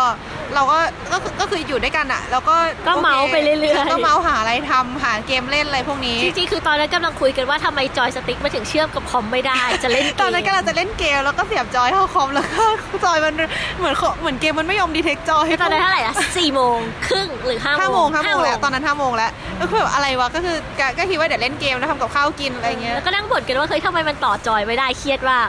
ปรากฏเครียดกว่าแล้อยู่ดีๆก็มีเสียงดังขึ้นมาอีกมันได้มีเสียง alert ดังขึ้นมาอีกเสียงมันประมาณไหนนะไอ้กิ้ง กิ้งกองกิ้งกองอะไรประมาณนี้ปะเออติ้งตองติ้งตองแล้วมันหลอนมากอะเออแบบแล้วมันนานแล้วก็คิดดังดูมือถือสองเครื่องดังพร้อมกันคือแบบมันไม่ได้จริงคือไอ้ระบบ alert อะเป็นระบบที่เหมือนถ้าเราใช้ซิมของญี่ปุ่น ไม่ว่าเราจะใช้มือถือของประเทศอะไร แต่ถ้าใช้ซิมญี่ปุ่นมันจะ alert ให้ใช่ใช่ใช่ไม่ว่าไม่มีค่าใช้จ่ายใช่ไม่ใช่ SMS ถึงเราจะไม่มีเน็ตมันก็ยังมาให้อะไรเงี้ยๆของกิ๊กนี่เครื่องไทยนะ แต่ใช้ซิมเออญี่ปุ่น ใช่ใช่นอกจากนี้ถึง คนที่ไม่มีซิมอะไรอย่างเงี้ยถ้าเข้าทวิตเตอร์มันจะมีทวิตเตอร์ alert อันนี้กิ๊กไปเจอมาถูกปะใช่ เพราะว่ากิ๊ก follow เหมือน follow account ไว้อะคือเออไม่แน่ใจว่าถ้าไม่ follow แล้วแต่ว่าเขียนใส่โปรไฟล์เอาไว้ว่าอยู่ที่ไหน แล้วมันจะขึ้นให้ไหมแต่คือกิ๊ก follow account พวก 災害 เอ่อ disaster อ่าฮะองค์กรเกี่ยวกับเตือนภัยพิบัติของเซนไดไว้อยู่แล้วอ่าฮะอะไรอย่างงี้เออมันก็เลยเด้งขึ้นมา ใช่ใช่ซึ่งทวิตเตอร์เป็นอะไรที่อัพข้อมูลเร็วมาก ตามภาษา j จ p a n e s e เออแอคเคาท์ทุกอย่างของญี่ปุ่นคือถ้าไปอัพในเว็บชาร์ตที่ดูจากทวิตก่อนเลย ใช่ใช่ทวิตเตอร์จะแบบอัปเดตเร็วมากๆอะแล้วคือถึงไม่ใช่แอคเคาท์ทางการอะเวลาจะหาอะไรในทวิตเตอร์จะเร็วที่สุด เร็วมากเร็วมาก ใช่ ทีนี้พอมันดังมีเสียงเตือนดังขึ้นมาก็เลยไปดูในมือถือ มันก็พบว่าตอนนี้เตือนภัยเป็นระดับ4แล้วจ้าตอนแรกก็ใจเย็นก่อนอ่านคันจิให้ละเอียดก่อนว่ามันหมายถึงที่ไหน เออเออเออก็พบว่าไอ้บริเวณใกล้แม่น้ำถูกป่ะแล้วก็บริเวณ ปรากฏว่าทั้งเมืองอะโดนเรื่องเสียงดินถล่ม เออระดับสี่เราก็แบบอ้าวชิบหายแล้ว เพราะว่าจริงๆมันก็ยังไม่จำเป็นต้องอพยพก็ได้ แต่มันแค่แบบเออแนะนำให้อพยพ ใช่แล้วระพอดับสี่คือแนะนำให้อพยพแล้วพอแง้มหน้าออกไปดูข้างนอกว่ามันเกิดอะไรขึ้นเนี่ย ก็เห็นว่าเฮ้ยฝนมันตักหนักขึ้นอีกแล้วอะ ใช่ เออ ทีนี้เราก็เลยคุยกับกิ๊กว่า เออ ในเมื่อถ้าเกิดว่าแบบเรารอให้มันถึงระดับ5 กว่าเราจะออกไปอะ มันอาจจะลมแรงมากจนเราเดินไม่ได้แล้ว เพราะฉะนั้นก็เลยออกมาตั้งแต่ระดับ 4 ดีกว่า แล้วพอเราเช็คตัวเว็บไซต์ศูนย์อพยพอะไอศูนย์อพยพใกล้บ้านเรามันก็เปิดให้เข้าแล้วด้วย เพราะฉะนั้นก็เลยโอเคงั้นอพยพเลยละกัน ก็เลยคุยกันว่าอะโอเคเก็บของอะกินข้าวก่อนไป จะได้ไม่ต้องแบกข้าวไปด้วยอะไรเงี้ยกินข้าวก่อนไป เก็บของใช้เวลามันครึ่งชั่วโมงเนาะใช่จริงๆที่คนที่น่ากังวลอีกอย่าง เพราะว่ามันเป็นระดับ4แล้วตั้งแต่5โมงเย็นเออแต่ว่า ไต้ฝุ่นเนี่ยตอนนั้นคือยังไม่ขึ้นฝั่งญี่ปุ่นเลยนะเออเออยังไม่แม้แต่เออจะขึ้นใช่ฝั่งเลยแล้วเซนไดเนี่ยตอนแรกที่คุยกันว่ามันน่าจะพีคจริงๆคือกลายเป็นช่วงดึกๆตีสามตีสี่เออของเราเลยนะเออแต่นี่คือ5โมงตื่นระดับ4แล้วอะเฮ้ยใช่ไหมเออแล้วคือแบบคือ เข้าใจได้เลยว่ามันใหญ่มากจริงๆใช่อะเออพายุไฟถุนอันเนี้ยมันใหญ่มากจริงๆ ทีนี้พอเราเตรียมของอะไรเสร็จปุ๊บอ่าเราก็เตรียมเสื้อผ้าเพิ่มเพิ่มด้วย เพราะว่าจะมาค้างคืนที่ศูนย์อพยพใช่ไหมใช่แล้วเตรียมขนมเตรียมอาหารเตรียม iPad ขนมอร่อยมากต่างๆเออขนมอร่อยมากต่างๆอะไรพวกนี้เสร็จแล้วเราก็ออกมากัน ก่อนออกมาเราจะต้องอ่า ปิดแก๊สปิดไฟดึงปลั๊กทุกสิ่งทุกอย่าง แล้วจริงๆควรจะปิดเบรกเกอร์ด้วยแต่เอิร์กลืมกิ๊กก็ลืม ลืมคู่เออจริงๆกิ๊กก็เล่าให้พี่เอิร์กฟังไปรอบนึงแล้วกิ๊กลืมเออแล้วพี่เอิร์กก็ลืมซ้คือกิ๊กลืมปิดที่บ้านกิ๊กใช่แล้วก็ลืมปิดที่บ้านเอิร์กแต่ก็คือเราดึงปลั๊กออกแล้วแหละเพราะฉะนั้นก็น่าจะโอเคเรื่องไฟไฟกระชากำพอสมควรใช่เออแล้วก็ใส่เสื้อหนาวเอ้ยไม่ใช่เสื้อหนาวแต่เสื้อกันฝนออกมา เพราะว่าคิดว่าลมน่าจะแหกแน่นอนในสภาพฝนตกหนักขนาดนั้นก็เลยใส่เสื้อกันฝนออกมา แล้วก็สบายเป้สองใบออกคิดมาเลถูยกมาก เออ ก็คือตอนนั้นอะลมยังไม่แรง แต่ว่าฝนน่ะหนักแล้ว ใช่แล้วก็เดินฝ่าฝนมาน้ำท่วมด้วยก็คือแบบเหมือนมันไม่ใช่น้ำท่วมแต่มันเริ่มเออขังมันเป็นๆแอ่งอะเหมือนแบบเหมือนตอนฝนตกหนักอะที่มันใช่จะแบบใช่ เดินยากๆมีหลุมไม้สวีปอยู่ เออแล้วก็ฝ่ามาจนถึงโรงเรียนประถมใกล้ ๆ ที่เป็นจุดจุดอพยพก็ยังไม่ได้ย้อนเลยนะว่าส่วนใหญ่จุดอพยพของญี่ปุ่นคือพวกโรงเรียนประถมใช่ทั้งหลาใช่ย เพราะมันมีโรงยิมที่มันกว้างแล้วโครงสร้างอาคารมันจะแข็งแรงกว่าบ้านปกติทำให้ค่อนข้างอุ่นใจได้อะไรอย่างนี้ พอมาถึงปุ๊บเราก็โอเค เปียกพัดลมมาแรกเข้ามา ตอนแรเย็กนมากตอนแรกมันมืดมากอะนึกว่าเขาไม่เปิดด้วยปรากฏโอเคเปิดแล้วก็หาตึกด้วยเฮ้ยมันตึกไหนเออมันตึกไหนวะเออใช่ไหมแต่ก็โอเคเปิดเจอ เออแล้วการ์ก็ตูนที่ญี่ปุ่นนะคะจริที่งทำให้รู้ว่าต้องไปลงยิมๆใช้เวลาเดินประมาณ 5 นาที ไม่นานแม่คือจริงๆตอถ้านรไม่อมีไฟฝนแดงถ้าไม่มีฝนนะไฟแดงมันแป๊บเดียวกับฝนใช่ใช่ แต่ว่าอันนี้คือมันมีฝนไงเลยต้องค่อยๆเดินมา ซึ่งถามว่ากลัวน้ำท่วมไหมก็นิดนึง แต่ว่าตัวโรงเรียนมันก็ยกพื้นสูงขึ้นมา คือตอนเราเดินเข้ามาน้ำมันก็ไหลออกมาทางเข้าอะ ใช่ใช่คือไหลฟลึบฟลึบเอฟอลึบแบบคือคือเดินไหลเข้าไม่ได้เพราะอย่างนั้นเออคือไหลสวนออกมา เพราะฉะนั้นก็น่าจะเบาใจในระดับหนึ่งว่ามันถ้ามันท่วมอะมันก็น่าจะมีพื้นที่แบบสเปซขึ้นมานิดนึงพ อเข้ามาปุ๊บเขาก็จะให้เราลงทะเบียนถูกปะทำกระดาษเขาเปียกด้วยเสื้อเปียกมากรู้สึกผิด ให้เราเขียนชื่อเขียนที่อยู่เขียนเพศอายุอะไรพวกนี้เอาไว้อน่าจะเป็นเรื่องสถิติอะค่ะ ใช่ใช่แล้วเขาก็จะแจกผ้าห่มให้ แล้วในโรงยิมเขาก็จะมีการปูเสือเออปูเสือให้แล้วก็แบบเหมือนให้เราไปจับจองพื้นที่ที่ต้องการอะไรเงี้ยแล้วมีเราก็เอาเราก็ตอนนั้นคือเข้ามาคนยังน้อยอยู่เลยปะกี่คคนนน่าจะสิบยี่สิบคนเองไม่ไม่ถึงเยอะยี่สิบอะเราว่าใช่คนคือโล่น้ยงมากแบบใช่ เหมือนกับรีบมาเพื่อจองที่เออซึ่งซึ่งเราว่าก็ดีนะ เพราะว่าถ้าเกิดมาหลังๆ แล้วไม่มีที่อะจะลำบากจริงทีเนี้ยพอเข้ามาก็แบบอ่าปูห้าห่มอะไร ก็นั่งเมาส์มอย นั่งเล่นนู่นเล่นนี่กันไปใช่ไหมเอออมทีนี้เขาก็มีมาแจกน้ำแจกอาหารด้วย เออ อันนี้คือว่าเป็นอีกอย่างหนึ่งที่ดีที่รู้สึกว่าตัดสินใจถูกกับการอพยพก็คือ บางคนก็ยังรู้สึกว่าเฮ้ยออกมาดีไหมอะไรอย่างงี้เออใช่ไหมเออคือเรารู้สึกว่าดีอีกอย่างหนึ่งที่ออกมา คือเรารู้สึกอุ่นใจกว่า เราไม่ต้องคอยเช็คว่าเฮ้ย สถานการณ์เป็นยังไงแล้วนะคือเรารู้สึกว่ามีเจ้าหน้าที่ดูแลเออเฮ้ยคนข้างหลังเขากางแผ่นอลูมิเนียมมาอะคนข้างหลังเขาแกงกางแผ่นอลูมิเนียมก็กันอาจหจะนาวผ้าห่มไม่อยู่ แปลว่าอาจจะเวิร์กไม่รู้ โอเค ต่อต่อไม่ต่อเคยใช้เหมือนกันแต่ก็คือโทษคือมันเป็นฟีลแบบเหมือนกับมีคนคอยอัปเดตสถานการณ์แล้วก็น่าเชื่อถืออะไรอย่างเองี้อมีใช่อาหารสปายแน่เออใช่ก็คือเขาก็มาแจกข้าวแจกน้ำน้ำก็เป็นน้ำแบบที่เก็บได้นานด้วยแบบเป็นมันจะเป็นน้ำแบบที่เขาเอาไว้สำหรับ ภัยพิบัติโดยเฉพาะอะมันจะเก็บได้ 5 ปีเป็นน้ำขวดเนี่ยแหละเออซึ่งจริงๆ ตรงเออะไรพวกเนี้ยถ้าไปซูเปอร์อะจะมีนะ มีมีขายเออหรือว่าสั่งจากอเมซอนอะไรพวกนี้ก็ได้ มันจะเป็นมันจะมีเขียนไว้เลยว่าเป็นน้ำเขาเรียกว่าโฮซอน水 保存水 ไม่รู้ไม่รู้อ่านว่าอะไรๆเหโมมือนซกัอนนมันแปลว่า save อะเออมันคือเคยคำว่า save คำเดียวกับที่อยู่ในคอมพิวเตอร์ที่เวลา save ไฟล์อะคำเดียวกันเลยเออก็คือเป็นเป็นน้ำที่เก็บได้นาน แล้วก็มีอะไรอีกวะอ๋อใช่แล้วก็ มีข้อกำหนดที่ก็มือคือพอเข้ามาแล้วเนี่ย ก็แบบคนก็ค่อย ๆ เข้ามาเรื่อยๆ มีนักเรียนมหาลัยครอบครัว ใช่มีเนอะคนคนอยู่คนตัวคนเออพวกคนที่อยู่ตัวคนเดียวก็เยอะ อันนี้เอออ อาจจะเป็นเรื่องของว่าจะได้มีการตามแท็กได้ง่าใช่ยด้วยมั้งใช่แล้วคือเหมือนมันมันคือในเคสที่ว่าถ้าเกิดว่ามันเกิด มันยาวนานกว่านั้นแบบมี damage มีอะไรอย่างเงี้ยแบบน้ำตัดไฟตัดแก๊สตัดอะไรอย่างเงี้ยถ้าเราอยู่ที่เนี่ยอย่างน้อยเขาก็จะมี support ให้ที่นี่คือคือเวลา support อะไรมันจะมาลงพวกศูนย์อพยพก่อนอยู่แล้วอะแล้วมี staff มีคนช่วยมีข้าวมีน้ำให้ มันก็อุ่นใจกว่าเนอะเออเวลาแบบแผ่นดินไหวอะไรเงี้ยคนก็มาเอาอาหารจากที่นี่เหมือนกันเวลาไม่มีอาหารใช่เพราะฉะนั้นเราอยู่ตรงนี้เลยอะมันก็อุ่นใจกว่าเยอะ เออ เราก็รู้สึกว่าตัดสินใจถูกที่มา เพราะว่าในแง่ของความสบายใจด้วย แล้วก็พวก support อะไรเขาก็แบบมีเปิดทยุวิทยุให้ แบบให้รู้ข่าวสารตลอดอะไรเงี้มีน้ำอุ่นให้ด้วยนะ แบบใครอยากได้น้ำอุ่น ใช่ใช่แบบมีกาต้มน้ำอะใช่สำหรับเอาไว้ต้มมาม่าเอออะไรอย่างนี้แล้วเขาก็คือเขาก็จะบอกสักพอเมื่อกี้ใช่ไหมประมาณสักสองทุ่มอืม เออเขาก็เหมือนออกมาประกาศว่าโอเคกดอ่าดูประมาณนี้นะไอคนที่เป็น担当 担当คืออะไรวะคนที่แบบเป็นคนดูแลผู้รับผิดชอบผู้รับผิดชอบของของที่เนี่ยเขาก็ออกมาประกาศว่าเออเขาชื่อนี้นี้นี้จะเป็นผู้รับผิดชอบที่นี่นะ แล้วก็ในสำหรับในคืนนี้ไฟจะปิดตอนสามทุ่ม ก็ให้เตรียมตัวอะไรเงี้ย ถ้าเกิดว่ามีมือถือก็ให้ปิดเสียงอะไรอย่างงี้ ถ้าจะคุยโทรศัพท์ให้ไปคุยตรงทางเข้า จะได้ไม่รบกวนคนอื่นอืมเออจริงๆเราก็ต้องรีบจบแหละเพราะว่าก็ใกล้สามทุ่มแล้วเราต้องเราจะคุยต่อไม่ได้ใช่พรุ่งนี้เข้าเช้ามีตอน8ปดโมงก็เดี๋ยวอาจจะมีพาร์ทสองค่อยอัปเดตพรุ่งนี้อะไรอย่างงี้อะไรอย่างงี้ก็โอเคเราเราก็ทีเนี้ยจริงๆอะเราเอาอาหารมาแหละ แต่ว่าก็คือเราก็คงเอาของที่เขาแจกก่อนนะเนาะในเคสที่เราต้องอพยพอีกรอบนึงอะไรอย่างเงี้ยโอ เคเออโอเคน้องกิ๊กจะไปเปลี่ยนชุดนอนแล้วใช่ปะก็ก็มีเรื่องอะไรต้องคุยอีกปะถ้าไม่มีก็เดี๋ยวก็มีว่ามีอะไรอยากมีอะไรอยากบ่นเมาส์มอยอีกไหมอะจริงๆคือง่วงมาก โอเคงั้นไปเปลี่ยนชุดเลยก็ได้เดี๋ยวพี่จบตัดตัดจบเองก็ได้ ได้ได้ได้ได้โอเคฮะ ก็น้องกิ๊กขอตัวไปเปลี่ยนชุดนอน ก็เท่าที่สังเกตมาก็คือจริงๆสำหรับของที่เตรียมมาที่เนี่ยโอเคเราเรารู้สึกว่าเราเตรียมมาค่อนข้างครบเลยนะแบบถึงจะต้องอพยพจากที่นี่ไปที่อื่นอีกเราก็ยังอยู่ได้อะไรเงี้ยแต่ว่าที่ที่ลืมก็คือลืมเตรียมไพ่มา ลืมเตรียมไพ่เตรียมนิยาย คือคือคือเหมือนประมาณว่าเราควรเอาอะไรที่ entertain ตัวเองมาได้สักนิดนึง แต่ว่าก็คือมี iPad อะแหละมีมือถืออะไรเงี้ยแต่ว่ามันก็มีแบตเตอรี่เนาะเราอาจจะต้องเซฟแบตไว้สำหรับแบบตติดตามข่าวสารอะไรอย่างงี้ เราก็เลยเหมือนกับโอเค เราก็มาเล่นเกมกระดาษอะเกมเกมกระดาษที่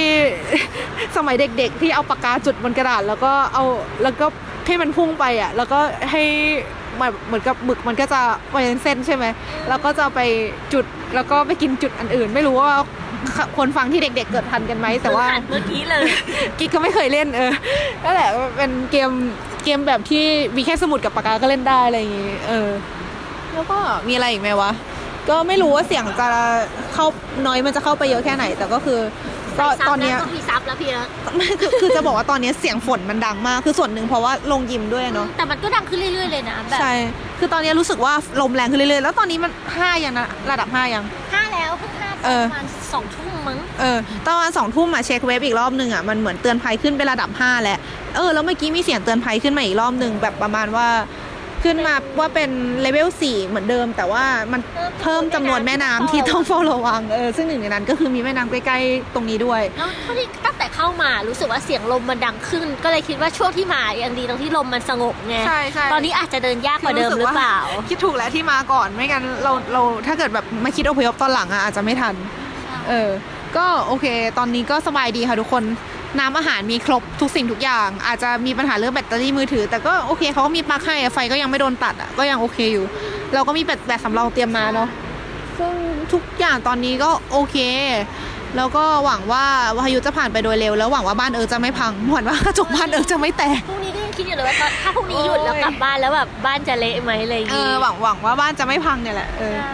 ก็โอเคแหละ ตอนนี้ เห็นวงข้างๆเขาเล่นอูโนกันแล้วอิจฉาเนอะตอนนี้ก็อยู่กันสองคนเนี้ยเอาจริงคนไทยคนอื่น บางคนก็เลือกที่จะอยู่บ้านนะ เพราะแบบอย่างเพื่อนเด็กอยู่ชั้นแปดเนี้ยเขาก็บอกว่าเขารู้สึกว่าอยู่บ้านเขาน่าจะน่าจะปลอดภัยกว่ามาโรงเรียนประถมที่มันเตี้ยๆอย่างงี้แต่บ้านเอิร์ธก็อยู่ชั้นสองอะนะก็แบบยังไม่ถือว่าปลอดภัยขนาดนั้นอะไรอย่างงี้ ก็ ก็แล้วแต่แหละก็คือถ้าที่บ้านเตรียมทุกสิ่งอย่างไว้แล้วก็อาจจะปลอดภัยก็ได้ ก็สำหรับเออเลือกมานี่ดีกว่า เพราะว่าเออไม่รู้ว่ามันจะเกิดอะไรขึ้นอะไรอย่างงี้ ก็ก็เป็นประสบการณ์ เออเป็นประสบการณ์ที่ดีนี่ไงได้คอนเทนต์ทำพอดแคสต์งั้นก็ขอตัวนะคะไปเตรียมตัวนอนแล้ว โอเค บ๊ายบาย ตอนนี้นะคะ เวลาสามทุ่มประมาณ8นาที เออสามทุ่มเจ็ดแปดนาทีน่าจะมีมาตอนสามทุ่มห้านาที เพราะว่าสองนาทีที่แล้ว เมื่อกี้มีเสียงเตือนตึงตึงตึงตึงตึงมาอีกรอบหนึ่งว่า official evacuation order ว่ะคราวนี้เขียนภาษาอังกฤษด้วย เออเขียนภาษาอังกฤษด้วยแบบโอเค ก็คือเขาบอกว่าระดับสี่แบบฉุกเฉิน ก็คือไปได้แล้วอันให้นี้ไปได้แล้วสี่จุดห้าอะไรเงี้ยแบบให้ไปได้แล้ว คือคนที่ออกจากบ้านไม่ได้แบบข้างนอกลมแรงเกินอะไรอย่างงี้ก็ขอให้ขึ้นไปอยู่ชั้นสูงกว่าชั้นสองแล้วอะไรอเอย่างงี้อเพราะฉะนั้นก็รู้สึกว่าตัดสินใจถูกมากๆที่มา มาจองที่ มาจองที่ที่แท้ เออแล้วตอนนี้ก็คือไฟยังไม่ตัดอาจจะเป็นเพราะว่าเดี๋ยวเขาจะรับคนเพิ่มก็เป็นไปได้อืมก็ก็เนี่ยเขาเตรียมปูที่เพิ่มแล้วใช่ ก็หวังว่าทุกคนจะปลอดภัยกันนะคะ ตอนนี้ก็ขอตัวก่อน สั้นๆแค่นี้แหละสวัสดีฮะ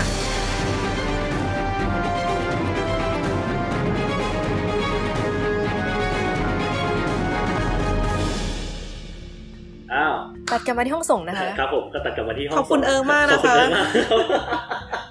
ขอบคุณเอิร์กและแขกรับเชิญนะคะ ก็อะฮะในขณะที่เอิร์กอะไปที่ศูนย์อพยพนะฮะออมตัดสินใจอยู่ที่บ้าน อันนี้มีเหตุผลส่วนตัวป่ะว่าทำไมถึงตัดสินใจอยู่บ้าน เพราะว่าคล้ายๆกันคือของออมเนี่ยอยู่โตเกียว เซนไดพายุจะเข้าตอนประมาณตีสองอืมตีสามตีขสอองงอีตีกวันสามหนึ่งแต่ของออมเนี่ยมาก่อนก็คือตั้งแต่สามทุ่มสองทุ่มสามทุ่ม ซึ่งบ้านออมเนี่ยอ่าอยู่บนที่สูงค่ะ ก็คืออยู่ในที่ที่เรียกแบบแปลชื่อสถานีออกมาจะแปลว่าภูเขาใหญ่มากอะแบบที่มีตัวตัวใหญ่สองตัวติดกันแบบภูเขาใหญ่มากอะไรประมาณเนี้ยเออเพราะฉะนั้นภัยพิบัติของเราที่เจอก็คือลมไม่ค่อยมีปัญหา แต่ว่าจะมีปัญหาเรื่องเป็นน้ำท่วมเหมือนกัน เพราะฉะนั้นที่ที่มีปัญหาคือที่ที่ใกล้น้ำหรือว่าต่ำแล้วตรงนี้มันค่อนข้างปลอดภัยอยู่แล้วอะแบบค่อนข้างสูงอยู่แล้ว ก็เลยรู้สึกว่าไม่ต้องไปหรอก สูงจริงบอกเลย ก็คือบ้านบ้านออมที่ว่าที่บอกว่าสูงนะครับ ความจริงก็คือเป็นห้องเล็กๆ อยู่บนยอดโตเกียวทาวเวอร์นะครับผมขอบคุณมากอย่างนี้นี่เองนะคะ แต่ถ้ามีห้องบนโตเกียวทาวเวอร์ได้เป็นคนโคตรเท่อะแต่โตเกียวทาวเวอร์หรือว่าอีกหอคอยหนึ่งก็ไม่รู้ว่า Sky Tree สกายทรีถ้าลมแรงขึ้นไม่ได้เพราะว่าหอคอยจะสั่นอ่ายอดจะสั่นเออนะคะเอออยู่สูงใช่ว่าจะปลอดภัย Make sense นะใช่แต่มันคือมันมันคือความปลอดภัยนะการสั่นอะ หมายถึงอืมแบบเขาอ่าทำตึกมาอ่าให้มันสามารถสั่นได้เพื่อที่จะลดแรงอืมแต่ไอตัวคนที่อยู่บนนั้นมันจะไม่รอดเอา ก็เคยมีเพื่อนไปแล้วก็โดนปิดเออมันมันก็เป็นเรื่องพื้นฐานทางวิศวกรรมไหมอันนี้คือมองในมุมเรื่องของอาคารสั่นด้วยนะว่าแบบแต่อันนี้ต้องให้สาวสาวสาวๆๆมาอธิบาย แต่ส่วนตัวรู้สึกว่ามันเหมือนกับมันเหมือนกับชีวิตมนุษย์อะเออคือแบบถ้าเกิดไม่ยอมแบบ ไม่ยอมแบบรับฟังไม่ยอมแบบไอ้นี่เข้ามาบางทีมันก็มันก็โค่นมันก็ล้มไป มันก็เป็นเรื่องปกติเขาก็ซิปอะไรกันนะเปล่าค่ะไม่มีอะไรไม่มีอะไร เอ็นไหวเหมือนยอดหญ้ามันมีคำอะไรสักอย่างหเอนึงออะเออเป็นยอดยอดหญ้ากับยอดต้นไม้ใหญ่ต้นอ้อป่ะเออเออเออลูกไปตามลมกับต้นไม้ใหญ่ที่ทาลมแล้วหันเออสักอย่างจริหงนึ่งเยี่ยมไปเลย แต่ว่าออมไม่ได้อยู่คนเดียวใช่ไหม ใช่ค่ะก็คล้ายๆกันก็คือมีพี่อีกคนหนึ่งที่บ้านเขาแบบเป็นบ้านไม้ที่หวั่นกลัวว่าไม้จะจะไปแตกหักแล้วล่มสลายลงใช่ เขาก็เลยเลือกมาบ้านออม ที่เป็นบ้านไม้เหมือนกันแต่ว่าเป็นบ้านไม้เหมือนเอ้ยไม้บอกว่าวะก็ไม้ไม่พื้นปาเก้แต่ว่า ไม่ไม้ไม่ไม้นะแบบคือเป็นบ้านที่แบบเก่าเหมือนกันอะแต่ว่าใหญ่กว่าแข็งแรงกว่าดูคงทนกว่าว่างั้นอ่าดูคงทนกว่าใช่แล้วอยู่บนเนินกว่าค่ะ แล้วก็จากบนเดินก็คือพันไดขึ้นไปอีก คือถ้าเกิดบ้านเก่ามันกระท่อนกระแท่นมันก็ make sense ที่ว่าจะย้ายออกไปอยู่บ้านอื่นนะอืมเนอะคือโครงสร้างมันดูเก่ามากจริงๆอะแล้วก็นั่นแหละพร้อมจะถล่มลงมาเออดีแล้วที่ไม่มีใครเคล็ดเออนะไม่ get เลยอ๋อไม่ get เลยพี่แม่งอะค่ะก็เราต้องย้ายบ้านเนาะอ่าฮะเอาเป็นว่าในขณะที่เอิร์กไปศูนย์อพยพออมทำตัวเป็นศูนย์อพยพซะเอง อันนี้น่าจะสรุปง่ายสุด อืม ก็ขนน้ำขนอาหารมาตุนกัน แล้วก็นั่งรอฟังพายุ แล้วก็มาอัดพอดแคสต์กันนะ ซึ่งระหว่างนั้นออมชีวิตก็ได้คุยกับ podcaster ออมออมก็ได้คุยกับพี่เขาด้วยใช่ไหมเขาชื่อพี่อะไรนะ ชื่อพี่แตงค่ะอ่าแล้วก็ทางนี้ถ้าเป็นเรื่องการเตือนภัยที่พี่เอิร์ธบอกว่าของพี่เอิร์ธเป็นระดับสี่อะมของออมเป็นระดับสามด้วยมก็คือเขาก็ไม่ได้บอกให้อพยพระดับสามคือให้คนแก่แล้วแบบคนที่ถ้าเกิดว่ารอจนระดับสี่แล้วจะเดินทางไม่ทันอพยพค่ะ ก็รู้สึกว่ายังไม่แก่สามนี่คือพีคสุดของที่นี่เนอะใช่ปะอ่าสามคือพีคสุดของตรงที่ออมอยู่ แต่ว่าถ้าเป็นตรงใกล้แม่น้ำก็เป็นสี่แล้วค่ะอ๋อมของเราเหมือนจะขึ้นไปห้าอ่าเออ คือเหมือนประมาณว่า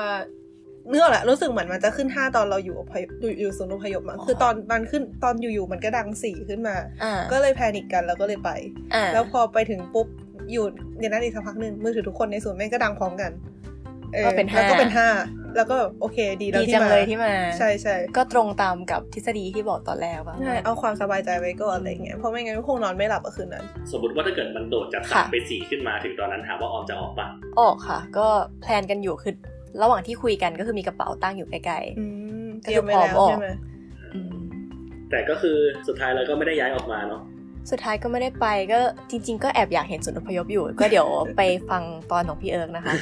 จะได้รู้สึกเหมือนได้เห็น แต่ทั้งนี้และทั้งนั้นก็คือ ถ้าเกิดอยากจะไปศูนย์อพยพจริงๆ ก็ต้องรอให้เกิดภัยพิบัติอีกรอบ ซึ่งเราคิดว่ามันก็ไม่น่าจะเป็นเรื่องที่น่าขออย่าเลย อย่าอย่าเลยเอ้ยแต่เอาจริงเมื่อวานมีนะเมื่อวานมีเตือนอยู่ เมื่อวานอะซืนนะหรือเมื่อวานเมื่อเออเมื่อวานซืนเมื่อวานซืนวันศุกร์ที่ผ่านมาวันวันที่เท่าไหร่นะยี่สิบห้ายี่สิบห้าค่ะยี่สิบห้าที่ผ่านมามีพายุอีกอันหนึ่งรู้สึกว่าชื่อบัวลอยปะมันมีสองอันยี่สิบกับยี่ยี่สิสิบบเอ็เอ็ดดใช่ปะคือญี่ปุ่นอะมันจะเรียกชื่อพายุเป็นหมายเลขอ่าอย่างฮากิบิได้สิบเก้า แล้วก็มียี่สิบกับยี่สิบเอ็ดมาช่วงนี้ แล้วทีเนี้ยเมื่อวันศุกร์อะคือแบบฝนตกหนักมาก แล้วที่เซนไดอะมือถือก็แจ้งเตือนขึ้นมาเหมือนกันว่าระวังน้ำท่วมอืมจริงๆมันขึ้นระดับสี่เอาจริงเหรแต่อเราต้องจัดกระเป๋า เราไม่สามารถไปออพยพใดได้ เพราะเราต้องจัดกระเป๋า สุดท้ายก็เลยอยู่บ้านไป แต่ก็ดีที่ไม่มีอะไรเกิดขึ้นนะนะอืมระยะเวลาช่วงที่ออมอยู่ในบ้าน แล้วก็อยู่กับพี่แตงก็ได้อัดเป็นบันทึกเสียง มาฝากพวกเราอีกเช่นเคยไว้เหมือนกันนะฮะอืมฉะนั้นก็เราก็จะโยนกลับเข้าไปทางพิธีกรภาคสนามอีกครั้งหนึ่งนะครับ สวัสดีครับคุณออม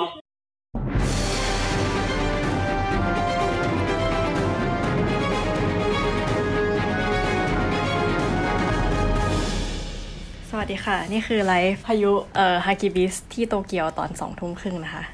อยู่กับออมค่ะ แล้วก็ชื่อแตงค่ะ เป็นพี่ของน้องอีกทีหนึ่ง มาจอยได้ เพราะว่านี่หนีภัยพิบัติมา มาขออาศัยอยู่กับน้อง เกิดอะไรขึ้นคะทำไมต้องมาบ้านออม เพราะว่าบ้านมันเก่ามาก เป็นบ้านไม้สองชั้นอืมแล้วก็แบบอายุหลายปีอะไรอย่างเงี้ย ก็เลยแล้วก็มีรุ่นพี่ที่เคยอยู่บ้านเนี้ยเขาเตือนมาว่าแบบโครงสร้างมันไม่ค่อยแข็งแรงนะอะไรเงี้ย ให้ไปหาบ้านที่มันดูสเตเบิลกว่านี้ ก็เลยหนีมาเนาะมาอยู่กับน้อง บ้านเราห่างกันสักห้านาที ใช่ได้ ซึ่งบ้านออมก็คือใหญ่กว่านั้นหน่อยหนึ่งเป็นบ้านสองชั้นมีสามครอบครัวอยู่ค่ะ ก็คิดว่าคงทนแล้วก็อยู่ในบนเนินหน่อย น้ำน่าจะไม่ท่วม สถานการณ์ตอนนี้ก็คือสองทุ่มสี่สิบพายุจะเข้าตอนสักตาพายุจะเข้าสักสามทุ่มนะใช่ใช่เราก็มาเราคอย จริง ๆ เตรียมการตั้งแต่พี่รู้ว่าพายุเข้าเมื่อไหร่อะจริง ๆ ก็ประมาณต้นต้นสัปดาห์ แต่ก็ไม่ได้คิดว่ามันจะแรงขนาดนี้ คงคิดว่าแบบเดี๋ยวก็อ่อนกำลังลงอะไรเงี้ย อืม ตอนแรกออมรู้จักที่โคไดไซงานมหาลัยอืมโดนยกเลิกก็เลยรู้ว่า เอ้ย จะมีพายุ แต่ตอนนั้นคิดว่าจะแบบฝนตกหนักอะอ๋อ เข้าใจเข้าใจ เพิ่งมาแบบรู้สึกว่ามันน่ากลัวตอนเมื่อวานเมื่อวานซืนเองอะที่แบบไปซูเปอร์มาร์เก็ตแล้วแบบ เออ นี่ก็แบบพอไปเห็นแล้วก็รู้สึกตกใจเหมือนกัน เพราะว่าแบบ ไม่เคยเจออยู่ไทย บ้านก็อยู่จังหวัดพิษณุโลกอย่างเงี้ย แล้วก็กรุงเทพไม่เคยเจอที่แบบว่า ไม่มีภัยพิบัติว่าอืมไม่เคยเจอน้ำท่วม เป็นอ๋อเป็นสถานที่ไม่เคยเจอน้ำท่วมก็เลยแบบ ไม่รู้ว่า เวลาเขาตุนของอะไรเงี้ยแบบรู้สึกยังไงแล้วก็ พอมาเจอที่นี่แล้วแบบ โอ้ยนี่ต้องเจาะต้องทำบ้างแล้วเมื่อวานไปแบบเชลฟ์ขนมปังหมด เชลฟ์ไหนหมดบ้าง น้ำขวดใหญ่พวกๆมาม่าก็หมดครับปะเอามาม่า สงสัยอยู่ว่าเอามาม่าไปจะกินยังไง อันนี้มีความคิดว่าเขาคงไม่คิดว่าไฟจะดับ อืม มั่นใจในสาธารณูปโภคของประเทศตัวเอง หรือไม่ก็แบบว่าเขาน่าจะอยู่บ้านกันตั้งแต่เมื่อวานปะอืมซึ่งเมื่อวานเตรียมตัวตั้งแต่เมื่อวาน ใช่ เพราะว่าประกาศก็คือพายุเข้าจริง ๆ อะ มันเป็นคืนวันนี้ไงอืมเขาเลยอาจจะแบบว่าอยู่ในบ้านแต่เมื่อวานแล้วก็กินตั้งแต่เมื่อวานอะไรเงี้ยนึกออกคือแบบว่าอย่างเวลาพี่ซื้อของเตรียมอย่างเงี้ย พี่ก็จะซื้อแบบมีทั้งมาม่าครับ แล้วก็ อาหารที่มันไม่ต้องใช้ไมโครเวฟอะไรก็เงี้ยคือสองเลเวลใช่ใช่ก็คือแบบเซต priority ไว้ว่าแบบเอออันนี้มาก่อนอะไรเงี้ยของออมก็คือทำอาหารอย่างเมื่อเช้าคือต้มไข่ทั้งหมดไว้ เพื่อที่ถ้าใช่ตู้เย็นไฟตัดเออก็จะได้แบบกินไข่ได้ แล้วก็วันก่อนทำซุป เพราะว่าอยากทำเฉยๆ ตอนนี้ก็ต้องรีบกินให้หมด ถ้าเกิดว่าไฟตัดมันจะได้ไม่ตายอืมหมายถึงมันจะได้ไม่หมดอายุอืมจริงๆ บ้านอยู่จันทบุรีที่น้ำท่วมทุกปีอืม คือมันจะมีช่วงหนึ่งที่เป็นโครงการสุดท้ายของโครงการของในหลวงรอเก้าอันสุดท้ายเป็นคลองชื่ออะไรวะเป็นเอาเป็นว่าเป็นคลองที่ช่วยทำให้ระบายน้ำอะหลังจากนั้นเอาจริง ๆ ก็ท่วมน้อยลง แต่ก่อนนั้นคือท่วมทุกปี แบบมีปีที่ท่วมถึงหัว ท่วมถึงไหลอะไรเงี้ย แต่บ้านอยู่บนเขาแบบในชื่อตำบลก็คือมีเขาเลยอ๋อไม่ใช่ในชื่อย่านก็มีเขาเลย ก็เลยไม่เจอแต่ว่า ก็จะมีช่วงที่แบบกลายเป็นเกาะอยู่เหมือนกันอืม แต่ไม่เคยเจอหนักขนาดนี้แล้วเคยแบบอยู่อยู่แบบในเกาะอะไรอย่างเงี้ยไหมโดนเคยอยู่ในเกาะ แต่ไม่เคยได้จมอะบ้านไม่เคยจมอะเข้าใจเคยแต่ออกไปไหนไม่ได้อ๋อ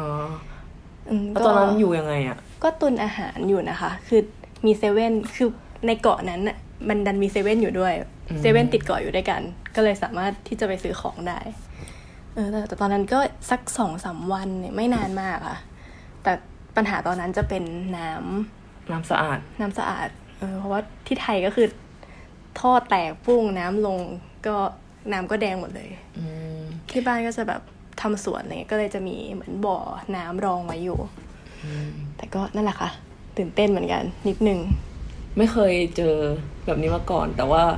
อยู่พิษณุโลกเนี่ยโรงเรียนก็จะอยู่ติดแม่น้ำน่านโอ้อะโหไรเงี้ยช่วงนั้นน้ำท่วมกรุงเทพปีห้าสี่อ่าก็แบบเห็นว่าแบบโหแม่น้ำน่านมันปิ่มถนนแล้วอะไรเงี้ยคือแบบขึ้นมาติดใช่ขอบใช่ถนนปกติมันไม่ถึงระดับนี้อันนั้นก็อันนั้นคือตื่นเต้นว่าแบบเฮ้ยมันจะท่วมไหมอะไรเงี้ยแล้วท่วมค่ะ ในเมืองไม่ท่วมนะ แต่ว่ามันจะคือริมมีแม่น้ำอำเภอนอกๆหรือแบบจังหวัดที่ใกล้เคียงกันอะท่วม ซึ่งมันก็ดูแบบท่วมทุกปีอะไรอย่างเงี้ยอืมอืมอืมเออแต่ตอนอยู่ไทยคือรู้สึกว่ารู้สึกว่าจะไม่ตายอะเหมือนเรารู้จักน้ำท่วมว่า มันก็คือแค่ท่วมประมาณเนี้ย แล้วถ้าเราอยู่ตรงเนี้ยเราจะไม่ตายอืมอืมแต่อีพายุเนี่ยคือนึกไม่ออกเลยอะว่าแบบมันจะขนาดไหนอะใช่ใช่อันนี้ก็รู้สึกแบบแพนิคเบาๆ เพราะวันนี้มีแบบแจ้งเตือนมาทั้งวัน จริง คือที่ญี่ปุ่นเหมือนโทรศัพท์ ถ้าเกิดซื้อที่ญี่ปุ่นหรือว่าอยู่แค่อยู่ที่ญี่ปุ่นวะไม่แน่ใจ น่าจะอยู่ที่ญี่ปุ่นเราใช้ซิมญี่ปุ่น อืมมันจะแบบมีแจ้งเตือนดังขึ้นมา แต่ตอนนั้นตอนที่มาแลกเปลี่ยนอะแล้วมันมีแบบซิมแบบซิมทูไฟอ่าอันนั้นอะแล้วมีแผ่นดินไหว มันก็แจ้งเตือนอยู่นะ แต่ว่าไม่รู้ว่าจะต้องต่อ Wi-Fi ของญี่ปุ่นด้วยหรือเปล่า เออไม่รู้ระบบเหมือนกันหรือว่าแค่แบบอยู่ญี่ปุ่นก็ นับแล้วก็ไม่รู้อาจจะ แต่ว่าวันเนี้ยก็มีเพื่อนในกลุ่มเนี้ยบอกว่าอืมแบบไม่ได้แจ้งเตือนอะไรเลยทั้งทั้งๆที่ใช้ซิมเครียดเลยนะทั้งทั้งๆที่ใช้ซิมเหมือนกันอะไรเงี้ย ก็คือแบบติด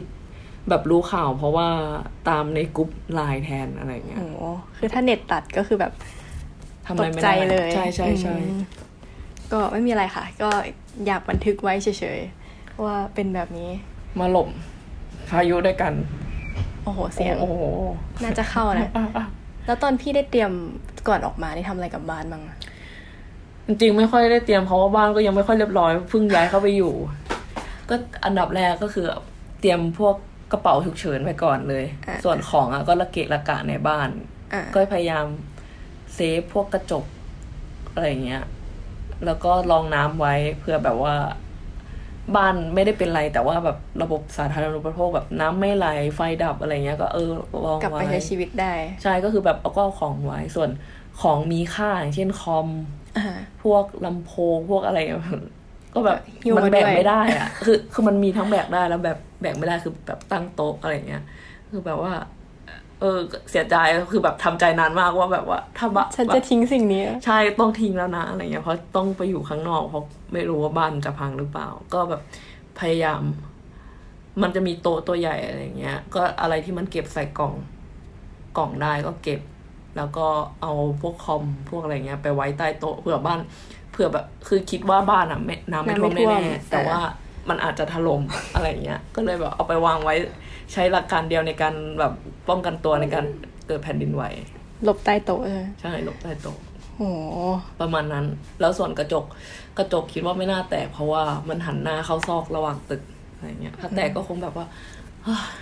ก็เออถึงคราวของมันที่จะต้องเปลี่ยนอะไรเงี้ย แต่ว่าถ้ามันแตกเราก็ไม่ต้องจ่ายป่ะเจ้าของบ้านเหมือนจะซ่อมเหมือนได้ยินมาว่า ใช่ แต่พวกนี้คิดว่าเจ้าของบ้านเขาน่าจะทำประกันบ้านไว้อยู่แล้ว ไม่แน่ใจ เพราะว่าคุณคุณว่าประกันใด ๆ ก็ตามอะมันไม่มีประกันภัยพิบัติอะอืมคือประกันอัคคีภัยก็เป็นตัวหนึ่งแต่ว่าภัยพิบัติอะ เหมือนประกันจะไม่ไม่รับประกัน อืมก็คิดอยู่ว่าญี่ปุ่นมันจะทำหรือเปล่าเพราะภัยพิบัติบ่อยอะไรเงี้ยเพราะถ้าแบบประกันภัยพิบัติแล้วแบบคนทำทั้งเมืองเมืองหายไปหนึ่งเมือง บริษัทประกันก็น่าจะล่มจมไปเลย โหแต่ไม่เคยจินตนาการเลยอะว่าต้องแบบอยู่บ้านในความรู้สึกว่าบ้านจะถล่มลงมาหรือเปล่าก็ตอนแรกก็คือตอนอยู่อะ ก็ไม่ค่อยรู้สึกอะไร เพราะตอนนั้นลมมันยังไม่แรงไงเออแล้วก็บ้านมันอยู่ซอกตึก มันไม่ได้โดนจังๆอะไรอย่างเงี้ย ก็เลยแบบไม่คิด แต่พอแบบเริ่มมีแจ้งเตือนขึ้นมาอะเริ่มคิดแหละ เริ่มมีแบบรุ่นพี่ที่เคยอยู่ เขาเตือนมาว่าแบบบ้านโครงสร้างไม่ดีอะไรอย่างเงี้ยก็เลยแบบ เอาวะหลบออกก็ออกเพื่อความปลอดภัย ใช่ใช่ประมาณนั้น แต่แบบก็จะงงๆหน่อยๆแบบ คือระบบแจ้งเตือนมันเป็นญี่ปุ่นล้วนอะไรอย่างเงี้ยอย่างอืมนี่ก็จะเจอปัญหาหนึ่งแจ้งเตือนมาปุ๊บแล้วแบบสัญญาณมือถืออะเน็ตอะ มันช้าไงมันจะป็ delay อะเออมันดีเลย์อะไรอย่างเงี้ย กว่าจะแคปหน้าจอกว่าจะก๊อปเอาไปแปลแปลใน Google Translate อะไรเงี้ยโอ้โหรอนานมากแบบกูจะตายก่อนนะถ้าสมมติกูต้องจริงจอริงพจริยงพอะไรอย่างเงี้ย ก็เลยแบบก็จะแบบเอ๊ะเราก็ถ้าสมมติว่าเมื่อจะงงๆว่าแบบ แล้วแล้วถ้าอย่างเงี้ย เราอืมอยู่ในเขตนั้นอะไรเงี้ยแต่ว่าแบบถ้าเรารู้สึกว่ามันสุ่มเสี่ยงเราอพยพไปได้เลยไหมหรืออะไรอย่างเงี้ย คือมันก็จะมีแบบความรู้สึกว่า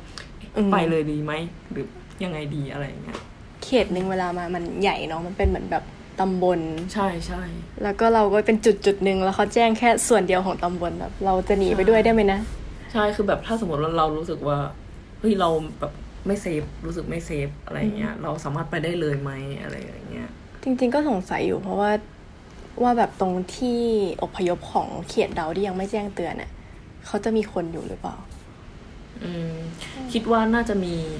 แบบเขาน่าจะเตรียมการเตรียมไว้ใช่เพราะว่าแบบเห็นเห็นในไม่รู้ในแจ้งเตือนหรืออีเมล หรือในเว็บไซต์เขาบอกว่าแบบที่ที่แบบศูนย์อพยพอะเขาจะมีอุปกรณ์เตรียมไว้ อืมของเราคือที่โรงเรียนประถม ใช่โรงเรียนประถม เพราะว่าเขาจะมีโรงยิมเราคงไปอยู่โรงยิมอ่าเห็นรูปพี่อีกคนหนึ่งที่แบบอพยพไปแล้วก็คืออยู่โรงยิมโรงเรียนประถม แต่ว่าเขาอยู่จังหวัดอื่น อืมแล้ว มีน้ำมีอาหารให้ด้วย ก็แต่ว่าเราก็ต้องมีของตัวเองอะเนาะเพราะว่าแบบเราก็ไม่รู้ว่า ถ้าสมมติมันเกิดขึ้นมา มันจะใช้เวลานานแค่ไหนในการฟื้นฟู อืมจริงอืมหือเราก็คงแบบว่าเหมือนบ้านแบบสั่นช่วยแล้วจ้าคือแบบรัฐช่วยแล้ว เราก็ต้องช่วยตัวเองด้วยส่วนหนึ่งอะไรอย่างเงี้ยตอนซื้อก็คิดคิดอยู่ ตอนนี้ก็คือมีขนมปังแบบแถวหนึ่งมีนมข้นมีแบบ ดำรงชีวิตอยู่ได้ น่าจะได้สักสามสี่วันห้าวันอืมแล้วแต่ความประหยัพี่ดซื้อแบบว่าซื้อของแบบเยอะมากกว่าแบบที่ซื้อในชีแบบจริงๆตุนไว้ในชีวิตอาทิตย์หนึ่งอีกอะเพราะแบบไม่รู้จะเกิดอะไรขึ้นเนอะนี่เป็นครั้งแรกด้วย แล้วก็แบบ เรารู้สึกแบบของแบบอยากจะพกออกมาให้หมดแต่มันทำไม่ได้อะอะไรอย่างเงี้เป็ยนแบบแล้วคือครั้งเจอครั้งแรกปุ๊บก็เจอแบบใหญ่สุดในประวัติศาสตร์ จริงประมาณหนึ่งก็เลยแบบ ทำไงดีอะนี่ที่บ้านเป็นห่วง ก็ต้องคอยแบบไลน์บอกที่บ้านว่า เป็นยังไงยังมีตชีวิตอยู่นะเออ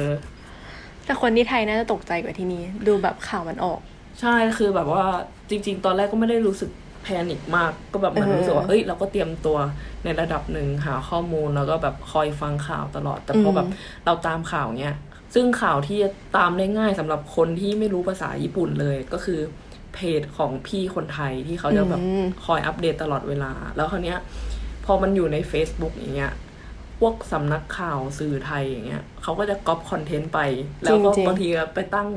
พาดหัวข่าวที่มันดูแบบโอ้โหแบบน่ากลัวมากอะไรอย่างเงี้ย ซึ่งแบบอืมพอเขาตั้งพาดหัวข่าวเนี้ย เพื่อนในไทยก็จะเริ่มแบบแชเฮ้ยร์แกตายหรือยังเออ แล้วก็ทักมาว่าแตงเป็นไงบ้างเป็นไงบ้างอะไรอย่างเงี้ย ซึ่งแบบมันก็ทำให้เราแบบแพนิคนิดนึงที่แบบว่าเฮ้ย กูจะโดนนะกูจะโดนนะอะไรอย่างเงี้ยอืมจริงคนที่ไทยตกใจแบบตกใจมากอะใช่ ก็คือแบบอืมก็ก็เลยแบบจริงๆอยากจะแบบ โอ้ยสั่นสั่นบ้านสั่นวันสัตว์แบบอยากจะแบบบอกทุกคนว่าแบบว่า อย่าอย่าแชร์ได้ไหมอืมเพราะว่าแบบมันทำให้ คนคนที่อยู่ที่นี่แพนิคได้นะอะไรอย่างเงี้ยคนที่ไทยก็ตกใจคนที่นี่ก็ตกใจเนาะใช่ใช่คือแบบของเรามันจะแพนิคเพราะเราโดนจริงๆไงอืมแต่ว่าจริงๆ คนที่ไทยเขาก็คงเป็นห่วงอะไรเงี้ยเขาเลยทักทักมา ตอนนี้ก็จะสามทุ่มแล้วใช่ไหมใช่ลมแรงมากรู้สึกบ้านสั่นได้ เราจะปลอดภัยจริงๆถ้าผ่านไปแล้วก็น่าจะโอเคนะแต่ว่า นี่กำลังคิดอยู่ว่าถ้าสมมติว่าอ่าฮะเนี่ยมันมีแจ้งเตือนมาเรื่องภัยพิบัติเนี่ยอ่าฮะแล้วอะแบบน้ำท่วมแน่ๆแล้วอะไรอย่างเงี้ยอือฮึแล้วเราต้องทำไงต่อ คือแบบคนที่ คนที่ท่วม คนที่ท่วมกับคนที่ไม่คนที่ท่วมอะเขาก็คงมีมาตรการเยียวยาของเขา แต่ว่าแล้วอย่างเราอย่างเงี้ยปกติเหรอหรือว่าต้องแบบช่วยไหมช่วยเขาไหมหรือว่า อย่างมหาลัยอย่างเงี้ยอืมมหาลัย จะทำไงจะปิดไหม เพราะว่าบางคนเขาอาจจะบ้านน้ำท่วมนะหรืออะไรอย่างจเงี้ยริงจริงอันนี้ไม่รู้เลยอะพี่ มันน่าจะท่วมไม่นานป่ะคะจคิดริงๆแล้วว่าเออแต่ก็น่าจะมีเยียวยา เห็นตอนแบบตอนคันไซที่มีท่วมอะก็มีแบบเอาอาสาสมัครมาช่วยล้างเมืองมาช่วยทำอะไรเงี้ยอืมก็เลยแบบว่า ก็อันนี้ก็ลองคิดว่าแบบถ้าสมมติว่าเกิดขึ้นมาแล้วถ้าเราแบบไม่โดนแล้วเราต้องทำตัวยังไงต่อไปเพื่อที่จะแบบว่าเหมือนเหมือนกับว่า เขาเรียกว่าอะไรอะเราไม่ไปเป็นภาระของทางรัฐบาลด้วย อะไรอย่างเงี้ยแล้วก็แบบช่วยเขาด้วยอะไรอย่างเงี้ย ก็ถ้ามีอาสาสมัครมาช่วงหลังจากนี้ก็คงไปช่วยๆกันเนาะนอกจากนี้ทำอะไรได้อีกว่าทำอะไรอะก็อย่างน้อยก็สื่อสารข้อมูลที่ถูกกลับไปทางไทยใช่ใช่จริงอยากจะไปเมนบอกแบบบางเพจแบบ โอ้ยอย่าพูดมากได้ไหมมันไม่ขนาดนั้นนะคนอยู่ที่นี่ยังแบบนั่งกินขนมอยู่เลย ใช่นี่ก็นั่งอ่านนิยายทั้งวัน นั่งแบบชิลมากเลยอะไรอย่างเงี้ย เห็นแบบมีรุ่นพี่ที่คันไซคือ ไม่ได้ทำงานมานานเพราะต้องเข้าแลบทุกวัน จนตอนนี้ก็คือมีเวลามาจัดการชีวิตตัวเองเพราะไปแลบไม่ได้ โอ้นี่ตอนแรกอะที่คิดคิดว่าจะจัดบ้านอะภายในเสาร์อาทิตย์นี้เหมือนกันเพราะแบบไม่ได้ออกไปไหนอะไรเงี้ยแต่แบบไม่คิดว่ามันจะรุนแรงขนาดนี้ ก็เลยแบบไม่ได้จัดอีกแล้วอะไรเงี้ยโอเคค่ะ ก็หวังว่าเราจะผ่าน พายุไป ผ่านอยู่แล้วแต่ว่าจะผ่านสภาพไหนอย่างเงี้ยเอ้ยจริงๆเมื่อวานเรากลัวตายแบบกลัวตายเลยนะจริงสึกเหรแบบอฉันจะตายไหมอะเออพี่ไม่มีความคิดเลยพี่รู้สึกว่าแบบมันบอริงมาก ๆ เลยอะไรเงี้ย คือตอนแรกคิดว่าคิดว่ารอดแน่ๆแบบไม่มีอะไรหรอกจนกระทั่งแบบ มันเริ่มนั่นแหละอย่างที่พี่บอกเรื่องแบบข่าวอะไรเงี้ยคือถ้าดูสถิติดูนู่นนี่ก็แบบเออมันมีคนตายทุกพายุเลยนะแม้จะเป็นญี่ปุ่นก็เถอะอะไรเงี้ยอันนี้ก็เหมือนกันก็เลยตัดสินใจโพสต์ โพสต์บอกว่าปลอดภัยดีแบบนั่งกินราเมงอยู่เนี่ยไม่เผ็ดเป็นไรอะไรเงี้ยหรือว่าแบบเมื่อวานเราเห็นโพสต์พี่แตงเรากินราเมงอยู่ร้านตรงเนี้ยอืมถัดไปอีกประมาณสี่นาทีแล้วก็โอ้พี่แตงกินราเมงเราก็กินราเมงอยู่ แล้วก็รู้สึกว่าถ้าร้านราเมงยังเปิดอยู่อะไม่เป็นไรหรอกใช่ก็มีวันนี้เขายังมีคนโลกคนเดินอยู่แถวชิบูย่าอยู่เลยปะตอนเช้าเพราะรถไฟมันปิดตอนบ่ายๆอะไรเงี้ยสงสัยข้อหนึ่งคือเซเว่นปิดไหม ที่เดินผ่านมาปิดนะ ปิดใช่ปะแต่แบบไม่รู้ว่าเขาปิดกี่โมงหรืออะไรอืมแต่ว่าแล้วก็แต่เห็นในกลุ่มแบบคนนักเรียนไทยในญี่ปุ่นอะไรเงี้ยเขาก็จะมีถามว่าแบบ เนี่ยปกติเขาต้องทำใบวันที่ร้านทั้งวันอย่างเงี้ยอ่าฮะควรจะไปหรือไม่ไปดี เพราะว่าแบบเขาเรียกว่าเจ้าของคนที่ดูแลหรือผู้จัดการเขาไม่ได้บอกว่ามันว่าต้องหยุดหรือไม่หยุดหรืออะไรอย่างเงี้ยเอออันนี้ก็จะมีงงๆหน่อย เป็นเราเราก็จะไม่ไปนะอืมอาจารย์เขาหักเงินเดือนก็หักไปเถอะ ใช่ไม่ไป นี่ก็เป็นให้เก็บตายชีวิตไว้ดีกว่าไล่ออกก็เออเดี๋ยวค่อยไปหาใหม่ ชีวิตน้อยๆของเรา จริงเพราะเราคือเราเราไม่ชินเรามาจากประเทศที่ไม่มีแทบไม่มีภัยพิบัติเลยอะไรเงี้ยเอ๊ะทำไมเรามันไม่เจริญนะ ไม่เกี่ยว ไม่เกี่ยวไม่เกี่ยวจริงๆไม่เขาเกี่ยวอาจจะเจริญ เพราะว่าเขาต้องเอาชนะมันไงเราชอบรู้สึกอย่างนั้นนะว่าแบบประเทศที่เจริญคือประเทศที่ ต้องต่อสู้แบบสิงคโปร์ตัวกับอืมประเทศเหนือที่มันหนาวหนาวๆใช่ใช่มีประเทศที่นอนกระดิกเท้าได้ก็กระดิกเท้าต่อไปอืมของเราสบายตายมีให้กินอาหารพร้อม อากาศก็คงที่ตลอดเวลาร้อนตลอดเวลาอะไรเงี้ยอืมอืมเออ รู้สึกโอ้ยมาแล้วสามทุ่มแล้วใช่ไหมน่าจะใช่ จริงด้วย โอเค เราควรจะวางแม้แต่พายุยังตรงเวลาประเทศญี่ปุ่น สามทุ่มปุ๊บก็เอซื้ออเลยเขาเขาเขาเรียกว่าอะไรอะเขาทำวิจัยจนเขาสามารถพีดิกได้ค่อนข้างแม่นยอืมำเลยแบบนี้ด้วยปะคือมีความรู้สึกว่าที่ไทยอะเราไม่ค่อยสนใจ เพราะว่าเรารู้สึกว่ามันพีดิกไม่ค่อนค่อนข้างไม่แบบ คือถ้ามันมามันก็มา เออมา คือแบบไม่รู้ว่า อันนี้บอกไม่ถูกอะหนึ่งคือไม่ได้ตามข่าวด้วย ไม่รู้ว่าถ้าสมมติตามแล้วอะข้อมูลมันจะตรงหรือเปล่า อืม แต่อันนี้คือเราเหมือนเราเชื่อว่าข้อมูลมันโอเคใช่แล้วเราเราก็ตามแล้วมันก็โอเค ใช่ ก็เลยรู้สึกว่าแบบคนเขาก็เลยแบบเหมือนแพลนแพลนง่ายๆอย่างเช่นว่าเขาจะมาพายุจะเข้ามารุนแรงเนี้ย กี่โมงอะไรเงี้ยแต่เมื่อวานเขายังแบบใช้ชีวิตประจำวันได้อยู่จริงเมื่อวานทุกคนดูเหมือนไม่มีอะไรเกิดขึ้นมากอืมๆแล้วก็อาจจะเป็นเหตุผลหนึ่งที่แบบเราเห็นเขาต่อแถวซื้อของหรือว่า ไม่ตื่นตัวไม่วุ่นวาย เพราะว่าเขาเชื่อมั่นในระบบด้วยเนาะ ระบบมันเชื่อได้ แล้วก็มันน่าจะมีคนที่แบบซื้อเตรียมตัวตั้งแต่ต้นสัปดาห์ แล้วก็ทยอยมาเรื่อยอืมๆสุดท้ายถึงของจะดูหมด แต่ก็ทุกคนก็น่าจะได้เออลองได้บ้างได้กลัปบ้าง อืมเหมือนวางแผนเนาะเขาแบบอืมกว่าเขาจะมีระบบที่ดีอย่างเงี้ยเขาก็คงโดนมาเยอะเหมือนกัน ก็นะ มันต้องมีครั้งแรก เห็นของพี่ที่เขาเขียนว่าเหมือนเมื่อวานอ่านข่าวประมาณว่า นี่คือพายุอันดับห้า ของโลก แต่ไม่ใช่อันดับหนึ่งของญี่ปุ่น แปลว่า หรือเป็นอันดับสามของญี่ปุ่น แปลว่าอันดับหนึ่งกับสองก็คือที่นี่เหมือนกันโดนมาเยอะแล้ว เจ็บมาเยอะ ก็ก็คงแบบเราก็ไม่รู้มันจะเกิดอะไรได้บ้างเขาก็คงแบบเรียนรู้จากบทเรียนของเขาเขาคงมีบทเรียนของเขา จริงเมื่อกี้ก็คือพายุแล้วก็มีแผ่นดินไหวด้วยครบเซต โอ้โหนี่ถ้าแผ่นดินไหวด้วยนี่ไม่รู้จะทำตัวไงละเพราะว่าแผ่นดินไหวถ้ามันแรงอะต้องออกไปอยู่ข้างนอกไงแต่ตอนนี้มันมีพายุเข้าใจว่าเราจริงจริงเราจริงควรจะทำไงอะควรจะอยู่ข้างในหรือว่าจะอยู่ใต้โต๊ะใต้โต๊ะก็ได้แต่ว่า เคยมีเพื่อนญี่ปุ่นบอกว่า ห้องน้ำก็รอดนะอ่าห้องน้ำแบบไม่ต้องปิดประตูอะเพราะว่าห้องน้ำแบบพื้นที่มันเล็กเหมือนมันเป็นกล่องกล่องหนึ่งอะไรเงี้ย ซึ่งแบบไม่โดนบีบอัดใช่แล้วไม่มีอะไรอยู่บนหัว ก็แบบอ๋อจริงเหรอห้องน้ำได้เหรออะไรอย่างเงี้ยปกติก็แบบใต้โต๊ะอืมที่ที่น่าจะโชคร้ายที่สุดในพายุครั้งนี้ก็น่าจะเป็นชิบะ เพราะว่าคือศูนย์กลางแผ่นดินไหว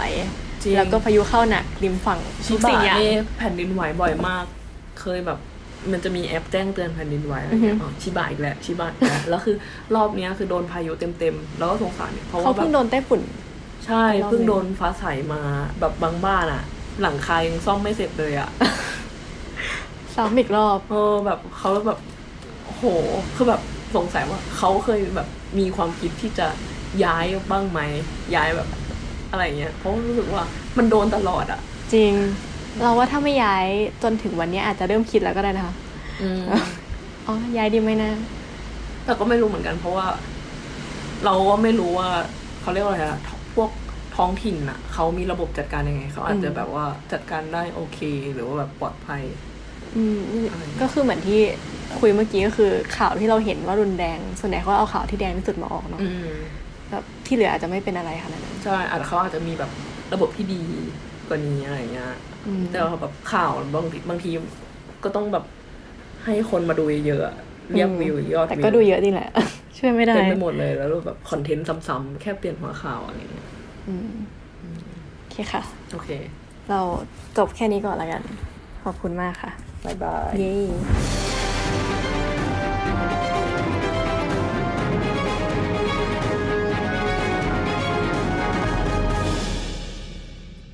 ขอบคุณพิธีกรภาคสนามมากๆนะฮะกลับเข้าสู่ห้องส่งอีกครั้งหนึ่งนะครับผม ยังอยู่กับไอเอิร์กออมอีกเช่นเคย ก็เฮ้ยเราทำอะไรกันอยู่วะดูสนุกอะทำไมดูเขาสนุกจังเลยอะก็นะฮะหลังจากที่ตัวพายุมันผ่านไปเรียบร้อยแล้วเนี่ยมันมันจะมีสัญญาณบอกไหมว่าพายุผ่านไปเรียบร้อยแล้ว ก็ดูเองเฮ้ยพอเรามีนะเอามีเหรอจริง ๆ ในโตเกียวจำไม่ได้ละสักตอนดึกๆอะค่ะ มันจะมีเตือนภัยน้ำท่วมระดับ 4 ระดับ 5 ทั้งโตเกียวเลยอะอืมอยู่ช่วงหนึ่ง ซึ่งแบบช่วงนั้นก็ยังแบบนอนไม่ค่อยหลับยังนั่งนั่งดูอยู่แล้วสักเที่ยงคืนมั้งมันก็ส่งมาว่าปลดการเตือนระดับอ่าแปลว่าเราช่วงนั้นเราหลับอยู่5คือคือถ้างั้นมันควรจะมีคือมันควรจะเป็นระบบเดียวกันทั้งประเทศอะแต่ว่าเราเราเราจำได้ว่าเราหลับไปตอนตีห้าเอ้ยไม่ใช่หลับไปตอนห้าทุ่มแล้วตื่นมาอีกทีตีห้าโดยที่ไม่รู้เรื่องอะไรเลยว่าเมื่อคืนเกิดอะไรขึ้น ก็แปลว่าคือแล้วคือตอนที่เราตื่นหลับหนีพายุมามันฟ้าใสแล้วเว้ยอันอาจจะมาตอนเราหลับอยู่ คือเป็นคนที่ถ้าเกิดมีอะไรเกิดขึ้นจริง ๆ น่าจะตายก่อนอะเพราะว่าหลับไม่รู้เรื่องอะมันเหมือนแบบเหมือนเหมือนเครื่องมันแบบชัดดาวน์มันไม่ได้สลีปใช่ไหมมันแบบเออแล้วเป็นแต่มันจะไฮเบอเป็ร์นเนกาตรไฮเบอตาร์ยเนตที่สงบสุขนะพี่ เออไปเลยใช่ไหมไม่ต้องตื่นเต้นแบบเออแล้วตัวอีกทีคือสวรรค์แล้วเออก็ดีสวรรค์หรือเปล่านะ สวรรค์หรือเปล่าวะนั่นดีมั่นใจจังเลยนะครับ อาจจะแบบประตูนรกไม่เปิดต้อนรับอะไรอย่างงี้ก็ได้ ซึ่งถ้าเกิดอยากรู้ว่าเอิร์ธจะไปสวรรค์หรือนรก หรือเอิร์ธอยากให้ปลายทางหลังการตายเป็นยังไงก็สามารถไปฟังได้ในเทปตาย ตายแล้วไปไหน เราจะขายกันทุกเทปไม่ได้กูว่าเขาบอกเขาให้เขารู้ว่าเราก็ขายได้ อ๋ออ๋อเออหมายถึงบอกคนฟัง ใช่ใช่โอเคบอกสปอนเซอร์ไง ก็ทั้งสองคนก็ได้อัดช่วงเวลาหลังจากที่พายุมันเข้าเรียบร้อยแล้ว แล้วก็ผ่านไปเรียบร้อยแล้วมาฝากด้วยใช่ไหมทั้งสองคนเลยถูกปะอืมใช่แล้วอะฉะนั้นเราก็จะโยนกลับไปให้ฟังพิธีกรภาคสนามกับความโล่งอกนั้นแปลกๆไหมอืมโล่งอกนะฮะถูกแล้วถูเขาเรียกว่าความ relief อะ relief มันคืออะไรอะเออก็โล่งอกก็ถูกแล้ว แต่มันทำไมพอเป็นภาษาไทยแล้วมันแปลกจังวะ ไม่แปลกนะมันแปลกเหรอวะโล่งใจเออโล่งคอวามกโล่งโล่งใจใจนั่นแหละนะฮะเออก็เราไปรับฟังความโล่งใจของทั้งสองคนพิธีกรภาคสนามของเรา ส่งไปที่เอิร์กกับออมครับ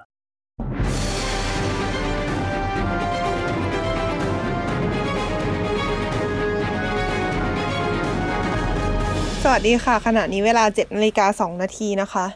ที่เซนไดตอนนี้ก็คือ เย่ฝนหยุดแล้ว แล้วก็ฟ้าใสมาก ลมแรงนิดนึง แต่ว่าเหมือนว่าพายุจะไปแล้วค่ะ ก็คือเมื่อคืนนี้เออก็ไปนอนที่ศูนย์อพยพแถวบ้าน ซึ่งก็โอเค ก็ไปกับรุ่นน้องคนไทยอย่างที่เล่าไปใช่ไหมคะน้องกิ๊กซึ่งตอนนี้น้องกิ๊กกลับไปแหล้วเออแล้วก็เขาบอกว่าจะปิดไฟสามทุ่มเพราะฉะนั้นก็เลยได้นอนกันตั้งแต่สักประมาณสี่ทุ่มอะไรอย่างเงี้ยค่ะเพราะว่าเออปกติก็นอนดึกนะก็เลยยังแบบสามทุ่มก็ยังนอนไม่หลับ แต่ก็คือได้นอนเร็วกว่าปกติแหละ แล้วก็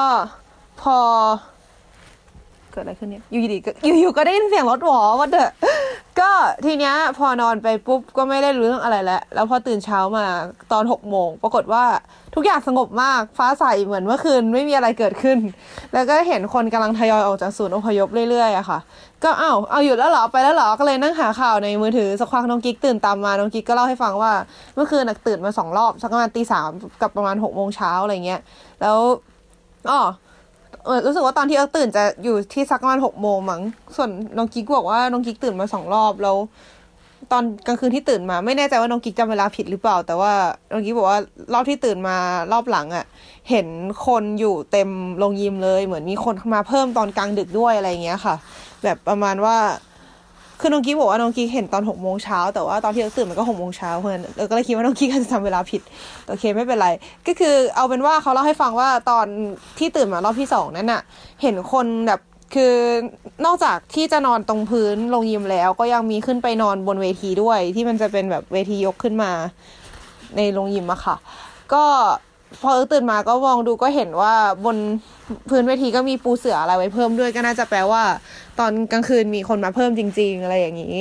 เออ แต่ว่าตอนที่เอิร์ตื่นมาก็คือคนค่อยๆทยอยออกไปแล้วแหละ ตอนนั้นก็คือเหลืออยู่แค่ประมาณยี่สสิบ20-30คนแล้วก็เข้าใจว่าเพราะว่ามันสงบแล้วคนก็เลยค่อย ๆ กลับบ้านกันไป เออ ตอนแรกเออก็แบบ เฮ้ย สงบแล้วจริงปะวะแบบ คือคือก็เคยเคยรู้มาว่าถ้าเป็นตาพายุมันจะสงบอยู่ช่วงหนึ่งแล้วมันจะกลับมาแรงใหม่ใช่ปะคะก็เลยลองเสิร์ชข่าวดู ข่าวก็แบบมีหลายเหมือนมันมีหลายแหล่งอะค่ะ แล้วมันก็ไม่ได้อัปเดตแบบทุกวินาทีขนาดนั้น บางแหล่งก็บอกว่ามันยังขึ้น alert อยู่ alert แบบเป็นสีแดง บางแหล่งก็บอกว่ามันยังเออตอนนี้มันสงบแล้วนะอะไรอย่างเงี้ยเออก็พยายามหาภาพ real-time ดูก็ปรากฏว่า พายุก็ดูเหมือนจะโดนลมเหมือนเหมือนเหมือนมันเหมือนมันจะ คือศูนย์กลางอะมันอยู่เหนือเซนไดขึ้นไปก็จริง แต่ว่าไอ้ตรงเซนไดอะเหมือนมันไปแล้วอะเหมือนมันไม่ได้มีฝนไม่ได้มีอะไรแล้วอะไรเงี้ยคือเหมือนพ้นออกไปแล้วจริง ๆ อะไรอย่างงี้คือตอนนั้นก็แบบไม่รู้จะเลือกเชื่อแหล่งไหนดีเพราะว่าแบบเหมือนมันมีหลายแหล่งมากบางแหล่งก็บอกว่ายังอันตรายอยู่บางแหล่งก็บอกว่าเอ้ยมันไปแล้วนะอะไรเงี้ยแต่ว่าก็หาไปหามาก็รู้สึกว่าเออมันก็น่าจะไปแล้วแหละมั้งก็เลยโอเคปะเงั้นก็ช่างมันก็กลับบ้านดีกว่า เพราะว่าตอนนั้นคือง่วงมากแล้วแบบเหมือนนอนที่พื้นก็คือเป็น เสื่อแล้วก็นอนไม่ค่อยสบายเท่าไหร่ไม่มีหมอนให้ด้วยก็คือเอาเสื้อผ้าเนี่ยแหละมาทำเป็นหมอนเองอะไรเงี้ยค่ะ ก็เลยโอเค ก็คุยกับน้องกิ๊กว่าเออง่วงอยากกลับไปนอนดีๆที่บ้านอะไรเงี้ยแล้วถ้าเกิดว่าจะไปก็ต้องไปตอนนี้แหละเพราะว่าถ้ามันขึ้นมาแรงใหม่จริง ๆ ก็ก็ก็ตอนนั้นก็จะกลับบ้านไม่ได้อีกรอบนึงอะไรเงี้ยเออก็โอเคก็กลับก็ได้น้องกิ๊กก็เช็คดูรอบรถไฟว่ารถไฟมีนะ อะไรอย่างนี้ ก็แบบ เอ่อรถไฟกลับมาวิ่งแล้วอะไรอย่างงี้ ซึ่งซึ่งเท่าที่เช็คดูอะค่ะ เหมือนกับว่า ไอสถานีรถไฟใต้ดินอะเมื่อคืนอะนะจะท่วมแบบท่วมหนักมาก อันนี้คือดูในทวิตเตอร์นะ คือท่วมหนักมาก แต่ว่าตอนนี้รถไฟวิ่งแล้ว ก็ตกใจเหมือนกัน แล้วก็มีคนสรรเสริญในทวิตเตอร์ว่าระบบรถไฟเลสเซนไดเนี่ยมันแข็งแกร่งจริง ๆ ก็โอเคค่ะ ก็ถือเป็นเรื่องที่ดี แล้วก็มีรถ พวกรถไฟธรรมดาที่ไม่ใช่รถไฟใต้ดินอะไรเงี้ย ก็คือเริ่มกลับมาวิ่งบางสายแล้ว เข้าใจว่าอันนี้คือน่าจะเป็นที่น้ำท่วมกับดินถล่มซะส่วนใหญ่เพราะว่าเห็นว่าตรงบริเวณใกล้แม่น้ำอะคือน้ำมันหนุนขึ้นมาสูงมากๆจริง ๆ อะไรเงี้ย แล้วก็แบบดินถล่มก็เห็นว่ามีบางที่ที่เขาแบบต้องยังต้องอพยพอยู่อะไรเงี้ย แต่ว่าบ้านเอิร์กซึ่งอยู่ในเมืองอะดูจะไม่เป็นไรอะค่ะ แล้วก็ เออมีอะไรน่าสนใจอีกไหมนะ ก็เมื่อคืนก็ค่อนข้างจะนอนไม่สบาย ก็แต่เออก็คือหลับไม่รู้เรื่องเลยนะเพราะว่าเออเป็นคนหลับง่ายอยู่แล้วหมายถึงเออเป็นคนหลับลึกคือเออเป็นคนหลับยากแต่เออเป็นคนหลับลึก อืมเออก็ไม่รู้เรื่องเลยตื่นมาอีกทีก็ตอนเช้าเลยอะไรอย่างนี้ แต่ก็คือค่อนข้างไม่ไม่ค่อยสบายแบบเหมือนกับคอหลังอะไรอย่างเงี้ยก็รู้สึกได้เลยว่าไม่ค่อยไม่ค่อยสบาย ไม่ก็แน่นอนว่ามันไม่เหมือนนอนฟูกที่บ้านนะเนาะอืมแต่ว่าถามว่าในเรื่องของความสบายใจเนี่ย โอเค เอิงรู้สึกว่าค่อนข้างสบายใจเลยแหละที่ไปหลบตรงนั้นเพราะเราก็ไม่รู้ว่ามันจะเกิดอะไรขึ้นถูกไหมเออ ถึงเราเออกลับบ้านมากระจกบ้านไม่แตกซึ่งดีมาก แต่คือเมื่อคืนอะเออก็แบบอยู่ในสภาวะที่ไม่รู้ว่ามันจะเกิดอะไรขึ้นบ้าง เพราะฉะนั้นถ้าเราไปอยู่ตรงนั้นอะอย่างน้อยเราก็อุ่นใจได้มากกว่าอะไรเงี้ยก็รู้สึกว่าเป็นการตัดสินใจที่ถูกนะคะ ที่ไปหลบที่ศูนย์อพยพ แล้วก็ถือเป็นประสบการณ์ได้คอนเทนต์ด้วยได้คอนเทนต์เป็นพอดแคสต์นะคะก็ รู้สึกโอเค ตอนนี้รู้สึกปลอดภัยแล้วแหละ ตอนตอนที่เดินออกมาจากศูนย์อพยพก็คือ ลมยังมีอยู่แบบ ยังยังมีลมในระดับที่ก็แรงแรงแต่ไม่ได้ถึงขนาดปลิวอะค่ะ แบบไม่ได้ถึงขนาดกิ่งไม้ปลิวอะไรเงี้ยเออ ก็ก็ยังมีบ้าง แต่ว่าฝนหยุดแล้วฟ้าใสมาก แล้วก็กลับถึงบ้านโดยสวัสดิภาพ ตอนนี้ก็กำลังหาอะไรกินอยู่ ก็เออโดยรวมแล้วก็รู้สึกว่า มันเป็นอะไรที่น่ากลัวเนาะไอ้พวกภัยธรรมชาติพวกเนี้ย แต่ว่า มันค่อนข้างจะมีการเตรียมรับมืออะคือหมายความว่า เรารู้ข่าวอันเนี้ยมาหลายวันแล้ว เราเรารู้ว่ามันจะต้องเตรียมอะไรจากพวกสื่อที่เขาประชาสัมพันธ์ต่างๆ นอกจากนี้ทางเมืองทางเขตเขาก็มีอาศูนอพยพรองรับ เขามีคู่มือแจกให้ตอนเออย้ายบ้านมาว่าถ้าเกิดไฟพิบัติต้องทำยังไงอะไรอย่างเงี้ย แล้วก็เขาก็จะมีเหมือนคู่มือตลอดเวลาว่าแบบเออ ถ้าเกิดมันต้องเตรียมของอะไรบ้างอะไรอย่างนี้ เวลาไปเขาก็จะมีการกระจายข่าวแบบหมายถึงเวลาไปศูนย์อพยพเขาจะมีการกระจายข่าวสารอะไรเงี้ย พวกน้ำอาหารมี support ครบทุกอย่างแบบว่าค่อนข้างที่จะอุ่นใจเลยแหละ คือโอเค รู้สึกว่าเขาทำงานกันได้อย่าง professional มาก ซึ่งไม่รู้ว่าจะรู้สึกดีหรือเปล่า เพราะว่า ก็เป็นเหมือนเป็นสัญลักษณ์ว่าเขาผ่านอะไรมาเยอะเนาะแต่ว่าเราก็รู้สึก เออก็อุ่นใจนะ หมายถึงในในภัยพิบัติอย่างนี้อย่างน้อยเราก็รู้ว่าเราต้องทำอะไร คือ หมายถึงมันไม่ใช่ มันไม่ มันไม่ได้ว่าแบบเวลามีอะไรเกิดขึ้นแล้วเรามืดแปดด้านเราต้องไปนั่งหาว่าเราต้องทำยังไงแล้วเราก็ไม่รู้อะไรอย่างเงี้ยแต่อันนี้คือเหมือนเขามีโปรโตคอลให้เลยว่า ถ้าเกิดเวลาแบบนี้เราต้องทำหนึ่งสองสามสี่อะไรอย่างงี้แล้วแบบอาจจะมีแผนสำรองมีอะไรอย่างงี้ให้ ซึ่งเรารู้สึกว่าอันเนี้ยมันเป็นอะไรที่ค่อนข้างช่วยผู้ที่อะไรผู้เสี่ยงผู้มีความเสี่ยงที่จะประสบภัยได้ดีมาก ๆเลย แล้วก็รู้สึกว่า มันเป็นอะไรที่ เออก็คุ้มกับภาษีที่เราจ่ายไป ก็เหมือนประมาณว่า เราเราก็รู้สึกว่าเออไอภาษีมันก็ได้กลับมาในรูปแบบของอะไรแบบนี้แหละ ได้มาในรูปแบบของค่าแรงเจ้าหน้าที่ที่เขามาช่วยเราเมื่อคืน ค่าน้ำค่าอาหารที่เขาแจกให้อะไรประมาณนี้ค่ะ ก็รู้สึกว่า เออ ดีเนาะแล้วแบบเหมือนพวกเวลาที่ระบบรถไฟน้ำท่วมอะไรเงี้ย ก็คือเห็นรูปจากทวิตเตอร์เหมือนน้ำมันท่วมขึ้นมาสูงมากมันไหลเข้าไปในสถานีด้วยคือนึกภาพรถไฟใต้ดินใช่ไหมคะสถานีมันจะอยู่ใต้ดินอะคือในสถานีท่วมเลยแหละ แต่รถไฟวิ่งได้คืออะไร อันนี้คือทุกคนงงว่ารถไฟวิ่งได้คืออะไรทางที่น้ำท่วม คือเข้าใจว่ามันเป็นระบบของเขาว่าระบบที่กันน้ำให้เข้าในระบบราง แต่ว่าถึงสถานีจะท่วมแต่คือรถไฟก็ยังใช้งานได้อะไรเงี้ยแล้วเหมือนเขาระบายเร็วมากอะ่ะ เหมือนเห็นรูปเมื่อวานแบบหลายชั่วโมงที่แล้วเมื่อคืนคือน้ำท่วมตรงสถานีรถไฟเยอะมาก แต่ว่าเมื่อเช้านี้เห็นคนถ่ายรูปมาคือน้ำแห้งหมดแล้วอะไรเงี้ยก็ถือว่าระบบระบายน้ำเขาดีมากๆจริง ๆ ก็ เออดีเนาะ คิดได้แค่ว่าเออดีอะก็คือคือเหมือนกับว่าไอความเสียหายที่มันควรจะหนักอะไรเงี้ย ด้วยการรับมืออะไรประมาณนี้มันเลยทำให้มันเบาลงได้เยอะมากๆเออก็รู้สึกว่าโชคดีที่เราได้อยู่ในประเทศนี้ในช่วงเวลาที่เกิดเหตุการณ์แบบนี้ แต่ว่าถ้าเป็นไม่ได้ก็อย่าเกิดอีกเลยแล้วกันนะคะ เราไม่ได้อยากจะไม่ได้อยากจะรู้สึกตื่นเต้นในชีวิตขนาดนั้น เอาเป็นว่าตอนนี้ก็ขอตัวไปกินข้าวเช้าก่อน แล้วก็เจอกันใหม่ ในโอกาสหน้าค่ะ หวังว่าจะไม่ใช่ในโอกาสที่เจอภัยพิบัติแบบนี้อีก ตอนนี้ปลอดภัยแล้วนะคะทุกคน เย่สวัสดีค่ะ เช้าวันที่ 13ตุลาคม 2019 พายุพัดผ่านไปแล้ว เงยหน้าขึ้นไปท้องฟ้าเป็นสีน้ำเงิน สดใสมากเหมือนกับ Photoshop มา มีลมพัดโชยอ่อนๆ แดดแรง จากเมื่อวานที่มีแต่เสียงลมเสียงฝน วันนี้ยังมีเสียงลมบ้างนิดหน่อย แต่ก็ได้ยินเสียงนกร้อง เสียงแมลงต่างๆ เสียงเครื่องดูดฝุ่น เสียงคนเดิน มีรถขับผ่าน มีกิจกรรมมากมาย เรียกได้ว่าทุกอย่างกลับคืนสู่การเป็นเช้า วันอาทิตย์แสนธรรมดาอีกวันหนึ่ง แต่เพราะเมื่อวานมันดูยากลำบากเหลือเกิน แสงแดดวันนี้ก็เลยดูน่ารักยิ่งกว่าปกติ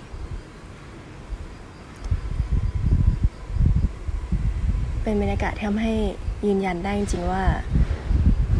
หลังพายุพัดผ่านไปแล้วท้องฟ้าจะแจ่มใสมากกว่าเดิม เช้าธรรมดาก็ดูน่าอยู่ แล้วก็ดูมีค่ามากกว่าเดิม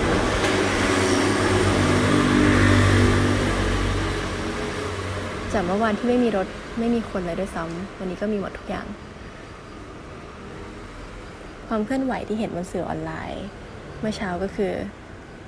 ขอเมนูที่ทำจากอาหารกระป๋องหน่อย ของเต็มบ้านไปหมด อะไรทำนองนี้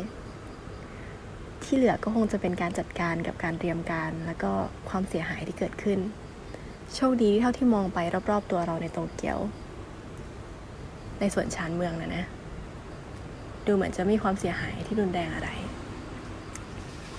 มีแต่คนมาตากผ้า มีแต่คนรีบซักผ้า มีแต่คนออกมาช้อปปิ้ง คิดว่ามันเป็นเช้าที่ดีนะ เมื่อวานตอนออกมาดูพายุ แล้วก็มาอัดเสียง เจอกับคนทางบ้านที่ปกติไม่ค่อยได้เจอกัน พอเจอหน้ากันเขาก็บอกว่าราตรีสวัสดิ์นะ เนี่ยดูสิ มันดูโอเคมากเลย พรุ่งนี้มันก็คงจะผ่านไป พอเช้าวันนี้ออกมาดูฟ้า ก็เจอเขาอีก เขาเพิ่งไปช้อปปิ้งกลับมา เขาก็ทักอรุณสวัสดิ์แล้วก็บอกว่า อืม วันนี้แดดแรงมากเลย ห้างก็เปิดแล้ว มันคงโอเคแล้วล่ะ แล้วก็จากกันไป พายุผ่านไปแล้ว ขอให้เป็นวันที่ดีนะคะ สวัสดีค่ะ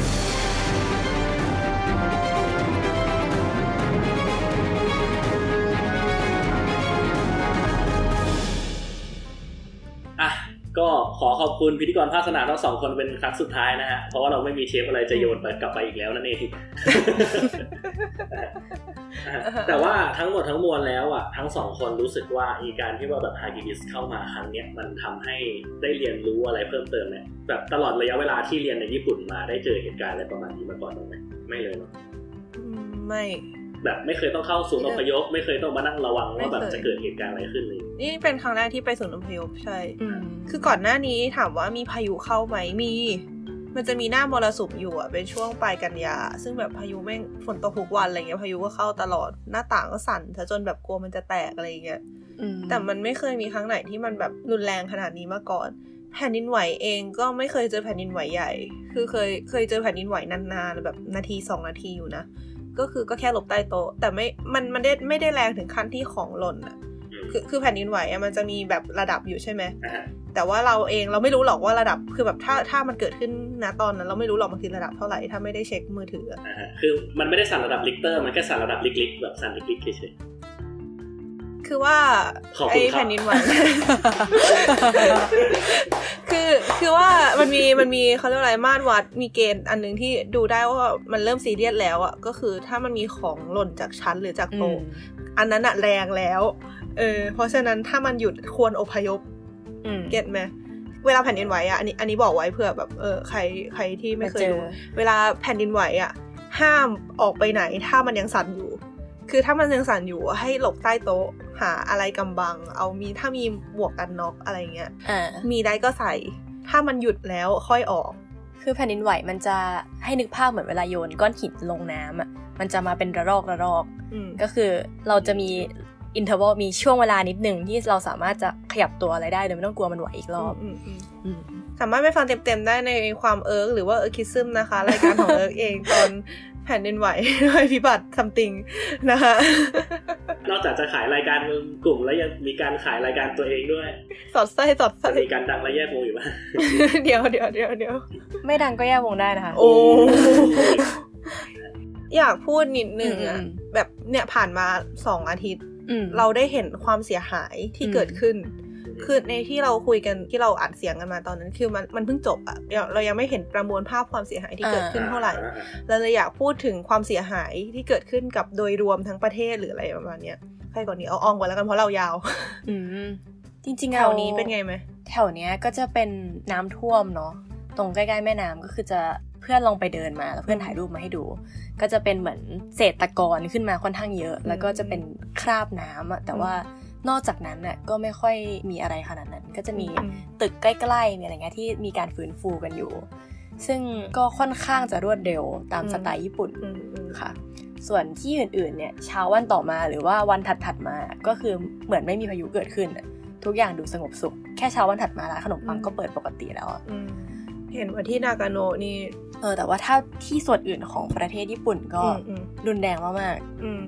จังหวัดนากาโนะอะๆอืมชินคันเซ็นน้ำท่วม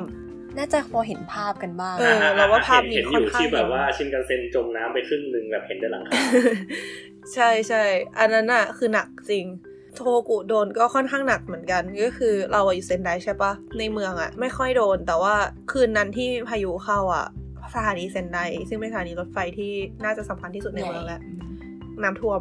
น้ำท่วมขึ้นมาเลยคือคือมันจะมีส่วนที่เป็นใต้ดินอะน้ำมันไหลเข้าไปในอุโมงค์ใต้ดินตรงนั้นอ่าแล้วมันก็คือท่วมขึ้นมา เห็นคนถ่ายคลิปมาก็คือน้ำแบบเป็นท่วมอะคือท่วมจริงจังอะแต่ตอนเช้าน้ำหายไปหมดเลยเพราะระบบระบายน้ำมันดีมาก ทุกคนแบบว่า โอ้ my god โอเค ยอม ก็คือแบบเหมือนรถไฟระบบรถไฟใต้ดินอะมันฟื้นฟูไวมากอะทั้งๆที่มันใต้ดินมันควรจะโดนท่วมใช่ปะ ปรากฏว่าเช้าวันต่อมามันประกาศว่าเปิดใช้แต่ปกติแล้ว อะไรวะ ทุกคนก็มีความงง มีมีวิญญาณไบค์ที่เข้ามาฟังด้วยแต่ว่าไม่ได้พูดนะฮะ ได้ส่งข้อความถามว่าแล้วไม่มีขยะจริงหรือเปล่า อ่า หลังน้ำท่วมใช่ปะใช่อันนี้ไม่เห็นนะ แบบไม่เห็นจริง เพราะว่าเห็นคนชอบลงรูปหลังจากที่ว่าพายุเข้าว่าแบบเฮ้ยใช่น้ำมันใช่ใส แต่ถ้าเข้าใจไม่ผิดอะมันใส เพราะว่าถ้าเป็นในเมืองมันใสเว้ย เออมันไม่ค่อยมีขยะอยู่แล้วอ่าทุกอืมคนจะค่อนข้างมากวาดขยะข้างหน้าบ้านแล้วก็เออเออเออเราได้ยินมาแบบผ่านทางโซเชียลเน็ตเวิร์กว่ามีช่วงก่อนหน้านั้นน่ะมีรณรงค์ว่าใครมีของที่มันกระเด็นปลิว และกลายเป็นขยะในอนาคตได้ให้เอาออก อันนี้เขามารณรงค์ยังไง อะอืมเราไม่แน่ใจว่าคนญี่ปุ่นอะมายังไง แต่ว่าเอ่อเจ้าของบ้านเรามาคุยกับเราอ๋อแล้วก็ทางที่แลบหรือว่าเวลาคนคุยกันน่ะก็บอกว่าอย่าลืมเก็บนะอะไรอย่างเงี้อ่ายอ่าแล้วก็จะมีไม่แน่ใจว่าเราไปในเทปหรือเปล่าว่าบ้านเราอะมันมีพายุเข้ารอบก่อนหน้านี้รอบหนึ่งซึ่งตอนนั้นอะหลังคาของที่ตากผ้าหลังบ้านอะมันปลิวไปแผ่นหนึ่งอะหายไป แล้วพอเอ่อเจ้าของบ้านรู้ว่าหลังคาปลิวใช่ป่ะแล้วก็รู้ว่าพายุใหม่จะเข้าอะคือถ้าเป็นคนไทยอะหลังคาปลิวไป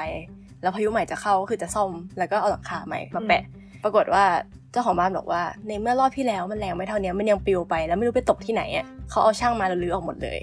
อ๋อเพื่อแล้วก็คืออยู่ให้มันเป็นแบบไม่มีหลังคา เพราะว่าเดี๋ยวมันเดียวเพราะเดี๋ยวมันปลิวไปทำร้ายคนอื่นอะไรเออประมาณเนี้ยคือเป็น mindset อีกแบบหนึ่งอืมที่อืมเห็นอันตรายของมันมากกว่าแบบกลัวผ้าเราเปียกอะไรเงี้ยอ่าอ่าอันนี้คือมีมีเตือนมาเหมือนกันแบบคนที่แลบเตือนมาเหมือนกันว่า ของที่วางนอกบ้านทุกอย่างรองเท้ากระถางต้นไม้อะไรพวกเนี้ยให้เก็บกลับเข้าบ้านให้หมด เพราะว่าถ้าลมมันมาแล้วอะมันจะกลายเป็นอาวุธฆ่าคนได้ คือเขาไม่ได้มองว่าแบบกลัวของเราหายปลิวไปแต่ว่าอืมกลัวมันมองว่าไปมันทำร้ยจะไปเดือดร้อนคนอื่นใช่ใช่คือถ้ามันปลิวไปโดนกระจกมันก็แตกได้อะเอออมกระจกก็จะแตกเลยอะไรอย่างงี้คือเอาจริง ๆ มันก็เป็นเรื่องที่หลาย ๆ คนก็ควรจะมีนะไอ้เรื่องจิตสำนึกเพื่อส่วนรวมอารมณ์ประมาณแบบว่า ถ้าเกิดเราอยากจะเอาอะไรเข้ามาฮะเราก็ต้องดูว่าแบบมันจะไม่กระทบคนอื่น สุดท้ายแล้วมันคิดแค่ตัวเองไม่ได้หรอกถ้าเกิดจะอยู่ร่วมกันในสังคมอะเนาะอืมอ่าเอออันนี้คือในเมืองใช่ปะที่บอกว่าทุกอย่างเกิดขึ้นเร็วมากอะไรอย่างงี้ แต่จริง ๆ แล้วที่อื่นอะที่ไม่ใช่ในเมืองอะเมื่อกี้บอกว่าถ้าในเมืองน้ำท่วมมันจะใสใช่ไหมอืมแต่ถ้าเป็นแถบเอ่อบ้านนอกหน่อยอะแบบที่เป็นติดภูเขาอะไรเงี้ยมันจะขุ่นเพราะโคลนอ๋ออ่าเอออ่อ่าก็ make sense อะใช่ใช่แล้วทีเนี้ยด้วยความที่น้ำมันท่วมอะ บ้านก็เลยค่อนข้างเสียหายอะบ้านที่แบบอยู่ติดแม่น้ำอะไรเงี้ยจังหวัดฟุกุชิมะเมืองอิวากิเนี่ยก็ท่วมหนักมากอ่าท่วมจริงจังอะเหมือนเหมือนตอนน้ำท่วมเมืองไทยครั้งใหญ่อะไรนั่นอะเออแล้วแบบคนก็ยังต้องอพยพอยู่อีกสักพักหนึ่งเลยอะแล้วนอกจากนี้นอกจากน้ำท่วมมันมีดินถล่มด้วยอืมซึ่งไอ้ดินถล่มเนี่ยมันมันเหมือนมันถล่มมาขวางทางรถไฟอะทำให้ชินคันเซ็นวิ่งไม่ได้ไปวันสองวันอะอืมเพราะว่าแล้วเขาต้องรีบเคลียร์ออกอะเออ แล้วแบบ ดินถล่มเนี่ยทำให้รถถนนน่ะใช้ไม่ได้ไปประมาณครึ่งวันเหมือนกันแบบถนนแบบทางหลวงอะแบบเยอะมากอะจำได้ว่าแบบเหมือนทั้งแถบมิยากิแถบจังหวัดมิยากิเลยมั้งเออ ก็คือใช้ไม่ได้ไปประมาณครึ่งวัน แต่ประเด็นคือเขาเคลียร์เร็วมากเพราะแบบเย็นวันนั้นเช็คอีกทีหนึ่งก็คือมันเคลียร์ไปเกือบหมดแล้วอะไรเงี้ย อีกอย่างหนึ่งที่ใกล้ตัวเรามากก็คือพอดินถล่มอะ มันจะมีถนนเส้นหนึ่งอะที่เป็นถนนขึ้นไป campus ที่อยู่บนเขาอืมปกติเวลาเราจะขึ้นไปเรียนบน campus นั้นน่ะเราจะสามารถนั่งรถบัสที่เป็น shuttle ของมหาลัยอะจาก campus ในเมืองขึ้นไป campus บนเขาได้อะไรเงี้ย แต่เพราะดินถล่มมาปิดถนนเส้นนั้นทำให้ shuttle bus อะไม่สามารถวิ่งผ่านจุดนั้นได้ shuttle bus ก็เลยหยุดให้บริการไป วันที่เรารู้ก็เอา แล้วแล้วจะเดินทางยังไงอะคือมันมีอีก option หนึ่งคือ subway แต่ subway อะมันไม่ฟรีแค่นั้นแหละ แต่แต่ก็คือไม่ถึงขนาดแบบไรสิ้นหนทางอะไรเงี้ยแต่คือถนนเส้นนั้นก็คือปิดไปสักพักเลยอะก็คือคนก็เข้าไม่ได้รถก็เข้าไม่ได้อะไรเงี้ยเข้าใจว่าก็ค่อนข้างรุนแรงจริง แต่ก็มันก็อยู่บนเขาอะนะก็เข้าใจได้แล้วคือเหมือนแบบมันเป็นถนนที่สองข้างเป็นเขาสูงขึ้นไปอะแบบเหมือนอยู่ในหุบเขาอะเพราะฉะนั้นก็เข้าใจได้ว่ามันจะแบบรุนแรงอะไรอย่างเงี้ยเออแล้วก็คืออีกอย่างหนึ่งก็คือเรา มันผ่านมาสองอาทิตย์แล้วใช่ปะแต่ เร็วๆเนี้ยเพิ่งเห็นมันมีคนแชร์ใน Facebook อะแบบว่าเขากำลังหาวอลันเทียไปช่วยจัดการบ้านที่เขตคาคุดะจังหวัดมิยากิเนี่ยแหละก็คือเหมือนด้วยด้วยความที่น้ำท่วมอะไรอย่างเงี้ยทำให้เหมือนมันเกิดความเสียหายอะแบบมีของได้รับความเสียหาย มีบ้านเสียหายอะไรเงี้ยแล้วเขาต้องการวอลันเทียไปช่วยเคลียร์ตรงนั้น อะไรประมาณนี้ก็คือ เราเราอยู่ในเมืองแล้วเราก็รู้สึกว่ามันปกติแล้วใช่ปะอืมแต่จริง ๆ แล้วที่อื่นอะมันยังไม่เข้าที่เข้าทางเท่าไหร่ขนาดนั้นอืมเออแต่คือก็เข้าใจว่าในเมืองอะเขาจะพยายามทำให้มันเคลียร์เร็วที่สุด เพราะว่าไม่งั้นหลาย ๆ อย่างมันก็เดินต่อไปไม่ได้อะไรเงี้ยแต่ว่าถ้าถ้าไปที่แบบต่างจังหวัด ไม่ใช่ต่างจังหวัดดีแบบ นอกเมืองหน่อยอะมันก็จะยังแบบไม่ได้การจัดการดีขนาดนั้น เพราะแน่นอนงบประมาณมีจำกัดด้วย แล้วก็เหมือนด้วย พื้นที่ด้วยเอาแบบมันติดธรรมชาติอะไรเงี้ยมันก็จะแบบโดนเยอะกว่า แต่อย่างน้อยมันคือมันยังมีการสร้าง mindset เขาเรียกว่าอะไรนะมันยังมี action มันยังมีการกระทำแบบการสั่งการในเชิงนโยบายแบบ top down ลงมาที่แบบใช่มันค่อนข้างใช่จะมันค่อนข้างจะคำนึงถึงผลกระทบต่างๆ นานาอยู่พอสมควรนะใช่ ซึ่งเอาจริงๆมันก็มันก็น่าจะสามารถเรียนรู้ได้เนี่ยหมายถึงว่าแบบประเทศอื่นๆ ประเทศที่ก็ชอบไปดูงาน เรื่องการจัดการน้ำนู่นนี่นั่นอยู่หลายประเทศอะ เออแบบเดี๋ยวไปดูงานนิเนเธอร์แลนด์บ้างไปดูงานญี่ปุ่นบ้างแต่ก็ไม่รู้ว่าจัดการอะไรได้บ้างวากันดาวากันดาวากันดาวากันดาแล้วกันเอาวากันด้าแล้วกัน เขาจะไม่ว้ามาเมื่อกี้น้องเอาจะพูดอะไรนะจะบอกว่าส่วนหนึ่งคือญี่ปุ่นลงตรงนี้เยอะ เพราะมันคุ้มอะมันแบบมีอัตราการเกิดสูงอ่ามมากแล้วเกิดมันทุกอย่างเลยอะไม่ไม่คือประเทศอันนั้นอันนั้นเข้าใจนะอะแต่แบบอย่างอย่างเนเธอร์แลนด์นะอะฮะเขาก็มีระบบอ่าฮะการจัดการน้ำที่ค่อนข้างจะดี อยู่ใช่ไหมอะฮะทั้งหมไปดฟังได้ไปฟังในได้ในโดนสลัดเทปที่ยี่สามนะครับผมส่งมหาสงครามเจ้าสมุทรซัมติง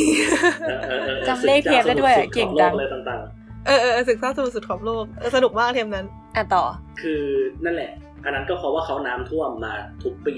น้ำท่วมมาตลอดน้ำเพราะว่าพื้นที่เขามันต่ำกว่าระดับน้ำทะเลยังไงก็ท่วม อืมอะฮะฉะนั้นเขาก็เลยลงทุนลงแรงแบบเป็นโปรเจกต์ระยะยาวเลย เพราะเขารู้ว่ามันจะท่วมค่อนข้างบ่อยค่อนข้างถี่อยู่แล้ว ในขณะอืมเดียวกันกลับมามองประเทศเอ่อวากันได้เนี่ยก็อะฮะมันมันมันมันก็พอจะรู้ว่าวากันด้าก็น้ำท่วมอยู่ค่อนข้างบ่อย แล้วท่วมแต่ละครั้งก็ก็ก็ก็ก็เดือดร้อนพอสมควรเดือดร้อนเป็นวงกว้าง แล้วก็เหมือนจะรู้ด้วยว่าปัญหาคืออะไร แต่อืมอืมถามว่าแบบสุดท้ายเราได้ไปลงทุนลงแรงกับมันไหมก็ไม่เท่าไหร่ ซึ่งมันก็น่าเศร้าเพราะว่าสุดท้ายแล้วความจริงเอ่อ ประโยชน์หนึ่งของการมีอยู่ของรัฐหรือประเทศก็คือการดูแลประชาชนให้มันแบบเขาเรียกว่าอะไรนะ ให้สามารถจัดการได้อย่างเป็นระบบ ไม่ใช่ว่าตัวใครตัวมันอ่าอ่าเพราะว่าสุดท้ายแล้วสิ่งที่มันจะทำให้ประเทศหรือรัฐมันเป็นรัฐขึ้นมาได้ ก็คือตัวประชาชนถูกไหมอืมมันน่าเศร้าที่เขาไม่ได้มองปัจจัยที่ทำให้เกิดรัฐ ว่าเป็นสิ่งที่สำคัญมากพอที่เขาจะต้องมาลงทุนลงแรงเศร้าไหมล่ะโอเคค่ะ ไว้อะไรให้ประเทศวากันดานะคะ ก็ทั้งหมดทั้งมวลก็เลยจะมาขมวดตอนท้ายนี่ว่าแบบเออสุดท้ายแล้วไม่ว่าแบบมันจะมีภัยพิบัติต่างๆ นานาอะไรมากมายอย่างเงี้ยนะฮะถ้าเกิดเรารู้จักที่แบบจะวางแผนรับมือบางทีเราไม่ได้มองแค่แบบว่าเฮ้ยพอก็เรียกว่านะพาวภัยมาแล้วค่อยมาแบบกระตือรือร้นอะไรอย่างเงี้ยมันมันควรจะแบบมีการเรียนรู้ไปในระยะยาวเพื่อที่ว่าจะไม่ให้มันเกิดซ้ำอะอืมนะสุดท้ายเราเราก็ไม่รู้หรอกว่าอะไรมันจะเกิดขึ้นบ้างแบบ สักวันหนึ่งแบบอยู่ดีๆ ประเทศไทยอาจจะแบบแผ่นดินไหว ก็ได้มั้งอืมอาจจะไม่ได้ไม่รู้ไม่ได้เรียน geo ตอนนั้นแต่ก็มีสึนามินี่อืมแบบอ่าที่คิดว่าไม่มีทางเจอแน่ๆเออก็เจอก็เรื่องพวกนี้มันมันมีอะไรใหม่ ๆ เกิดขึ้นได้ตลอดเวลาแหละเราฉะก็นั้นแบบต้องพร้อมรับมือถ้าเกิดเขาเรียกว่าอะไรนะคือ มันมันก็ต้องได้แต่ภาวนาว่าคนด้านบนเขาจะเห็นความสำคัญนะซึ่งถ้าเกิดอ่าฮะตราบใดที่คนข้างบนเขายังไม่เห็นความสำคัญเนี่ย คนข้างล่างก็ต้องดูแลตัวเอก็งต้องก็ต้องก็ต้องดูแลตัวเองเฉพาะหน้าไปก่อนรัแต่กว่าจำกันไป นะฮะแต่แต่ว่าทั้งนี้และทั้งนั้นมันก็ต้องเริ่มมีการคิดแล้วว่าแบบคนข้างล่างจะรวมตัวกันเพื่อเพื่อส่งสัญญาณอะไรบางอย่างให้คนข้างบนได้ยินว่าเรื่องนี้มันสำคัญนะด้วยแหละ เพราะว่าไม่งั้นเขาก็จะปล่อยให้เราดูแลตัวเองกันต่อไปไม่จบไม่สิ้นสักทีอือฮึเราเราก็ต้องดูตัวเองด้วยแหละว่าจะแก้ปัญหาตรงนี้ยังไงนะฮะเราจะอยู่ตรงนี้ไปได้อีกนานแค่ไหนอะไรอย่างเงี้ยอืมเพราะว่าเราเราเราจะทนจมอยู่กับปัญหาอยู่ตลอดเวลามันสุดท้ายแล้วมันเราก็อยู่อย่างไม่มีความสุขก็คงประมาณนั้นแหละนะฮะก็ แล้วก็สำหรับใครที่สนใจที่จะฟังคลิปเสียงทั้งหมดนะครับผมคิดว่าเดี๋ยวก็คงจะเอาไปต่อแบบฉบับอันคัดลงไว้ใน BTS นะฮะเย้อันคัดฉะนั้ก็นมาทุกคนก็อาจจะได้ไปฟังเสียงลมแบบเต็มๆนะฮะอืมหรือว่าอาจจะได้ฟังที่ว่าอะออกไปคุยกับพี่แตงหรือว่าเออคุยกับเพื่อนได้แบบเต็มเม็ดเต็มหน่วยขึ้นอืมนะฮะอืมครับผมทั้งหมดทั้งมวลก็คือโจรสลัดในเทปนี้จ้าครับ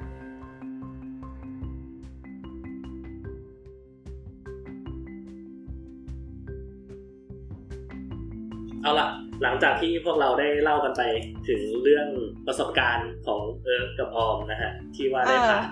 นะฮะพายุฮากิบิสกันไปนะฮะมีทั้งที่อืมอยู่บ้านและอพยพนะฮะอืมซึ่งพอพูดถึงเรื่องอพยพแล้วนะเย้เราก็กลับมาเราก็จะโยงให้ได้เลยสินะงูหางกระดิ่งจริงๆของเรานะฮะดูหางกระดิ่งกิ้งกิ้งคือมันบังเอิญด้วยแหละนะฮะก็คือแฮชแท็กข่าวใหญ่ของพวกเราก็คือ พวกเราจะปล่อยเทปในช่อง Get Talk เทปนี้เป็นเทปสุดท้ายนะฮะอืมครับผมอืมถามว่าหลังจากนี้พวกเราจะไปอยู่ไหน เอาจริงไม่อยากใช้คำว่าอพยพอะเราแค่ย้ายบ้านแล้วกัน แต่ถ้าเกิดเราใช้คำว่าย้ายบ้านมันก็จะไปซ้ำกับเสาเสาเสาอีกเอาเป็นว่าเรา ก็ย้ายบ้านนั่นแหละมันดูไม่ดีเท่าไหร่อะไรวะบอกไม่ถูกอะเราเราไม่ได้ย้ายที่ครับ เอาเป็นว่าแบบบ้านมันเขาเรียกว่าอะไรนะเหมือนเราเปลี่ยนกะลาครอบเฉยมาเปลี่ยนกะลาคอๆ บอกไม่ถูกอะจะอเปลี่ธิยนบายหัวอะไรโขแบบนเหรอโอ้โหแต่ละศัพท์เปลี่ยนไม่ได้ทำให้ที่ชีวิตอยู่กูดูดีขึ้นเลยเฉยๆก็ย้ายบ้านนั่นแหละย้ายบ้านนั่นแหละเราใช้ซ้ำนำกลับมาใช้ใหม่ได้ นี่คือทำตัวเหมือนคนญี่ปุ่นอะแบบย้ายบ้านทุกสองปีอะไรอย่างเงี้ยแต่ก็คือทั้งหมดทั้งมวลก็คือเทปนี้จะเป็นเทปสุดท้ายที่เราปล่อยในช่อง Get Talk นะครับผมยังไงอ่าก็ตามก็ขอขอบคุณ Get Talk ที่ให้โอกาสพวกเรามาเป็นส่วนร่วมอืมในครอบครัวนะฮะเป็นระยะเวลาเย่กี่ปีนะ เกือบเกือบปสองระมาณปีสองเออเกือบสองปี ครับผม โดยถามว่า อ้าว แล้วถ้าเกิดเรา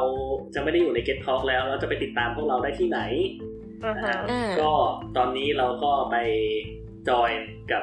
พี่ๆแก๊งเสาเสาเสาๆนะครับผมอือฮะในชื่อสามโคกเรดิโอเนาะ อันนี้มันน่า Yeah น่าจะแน่นอนแล้วล่ะ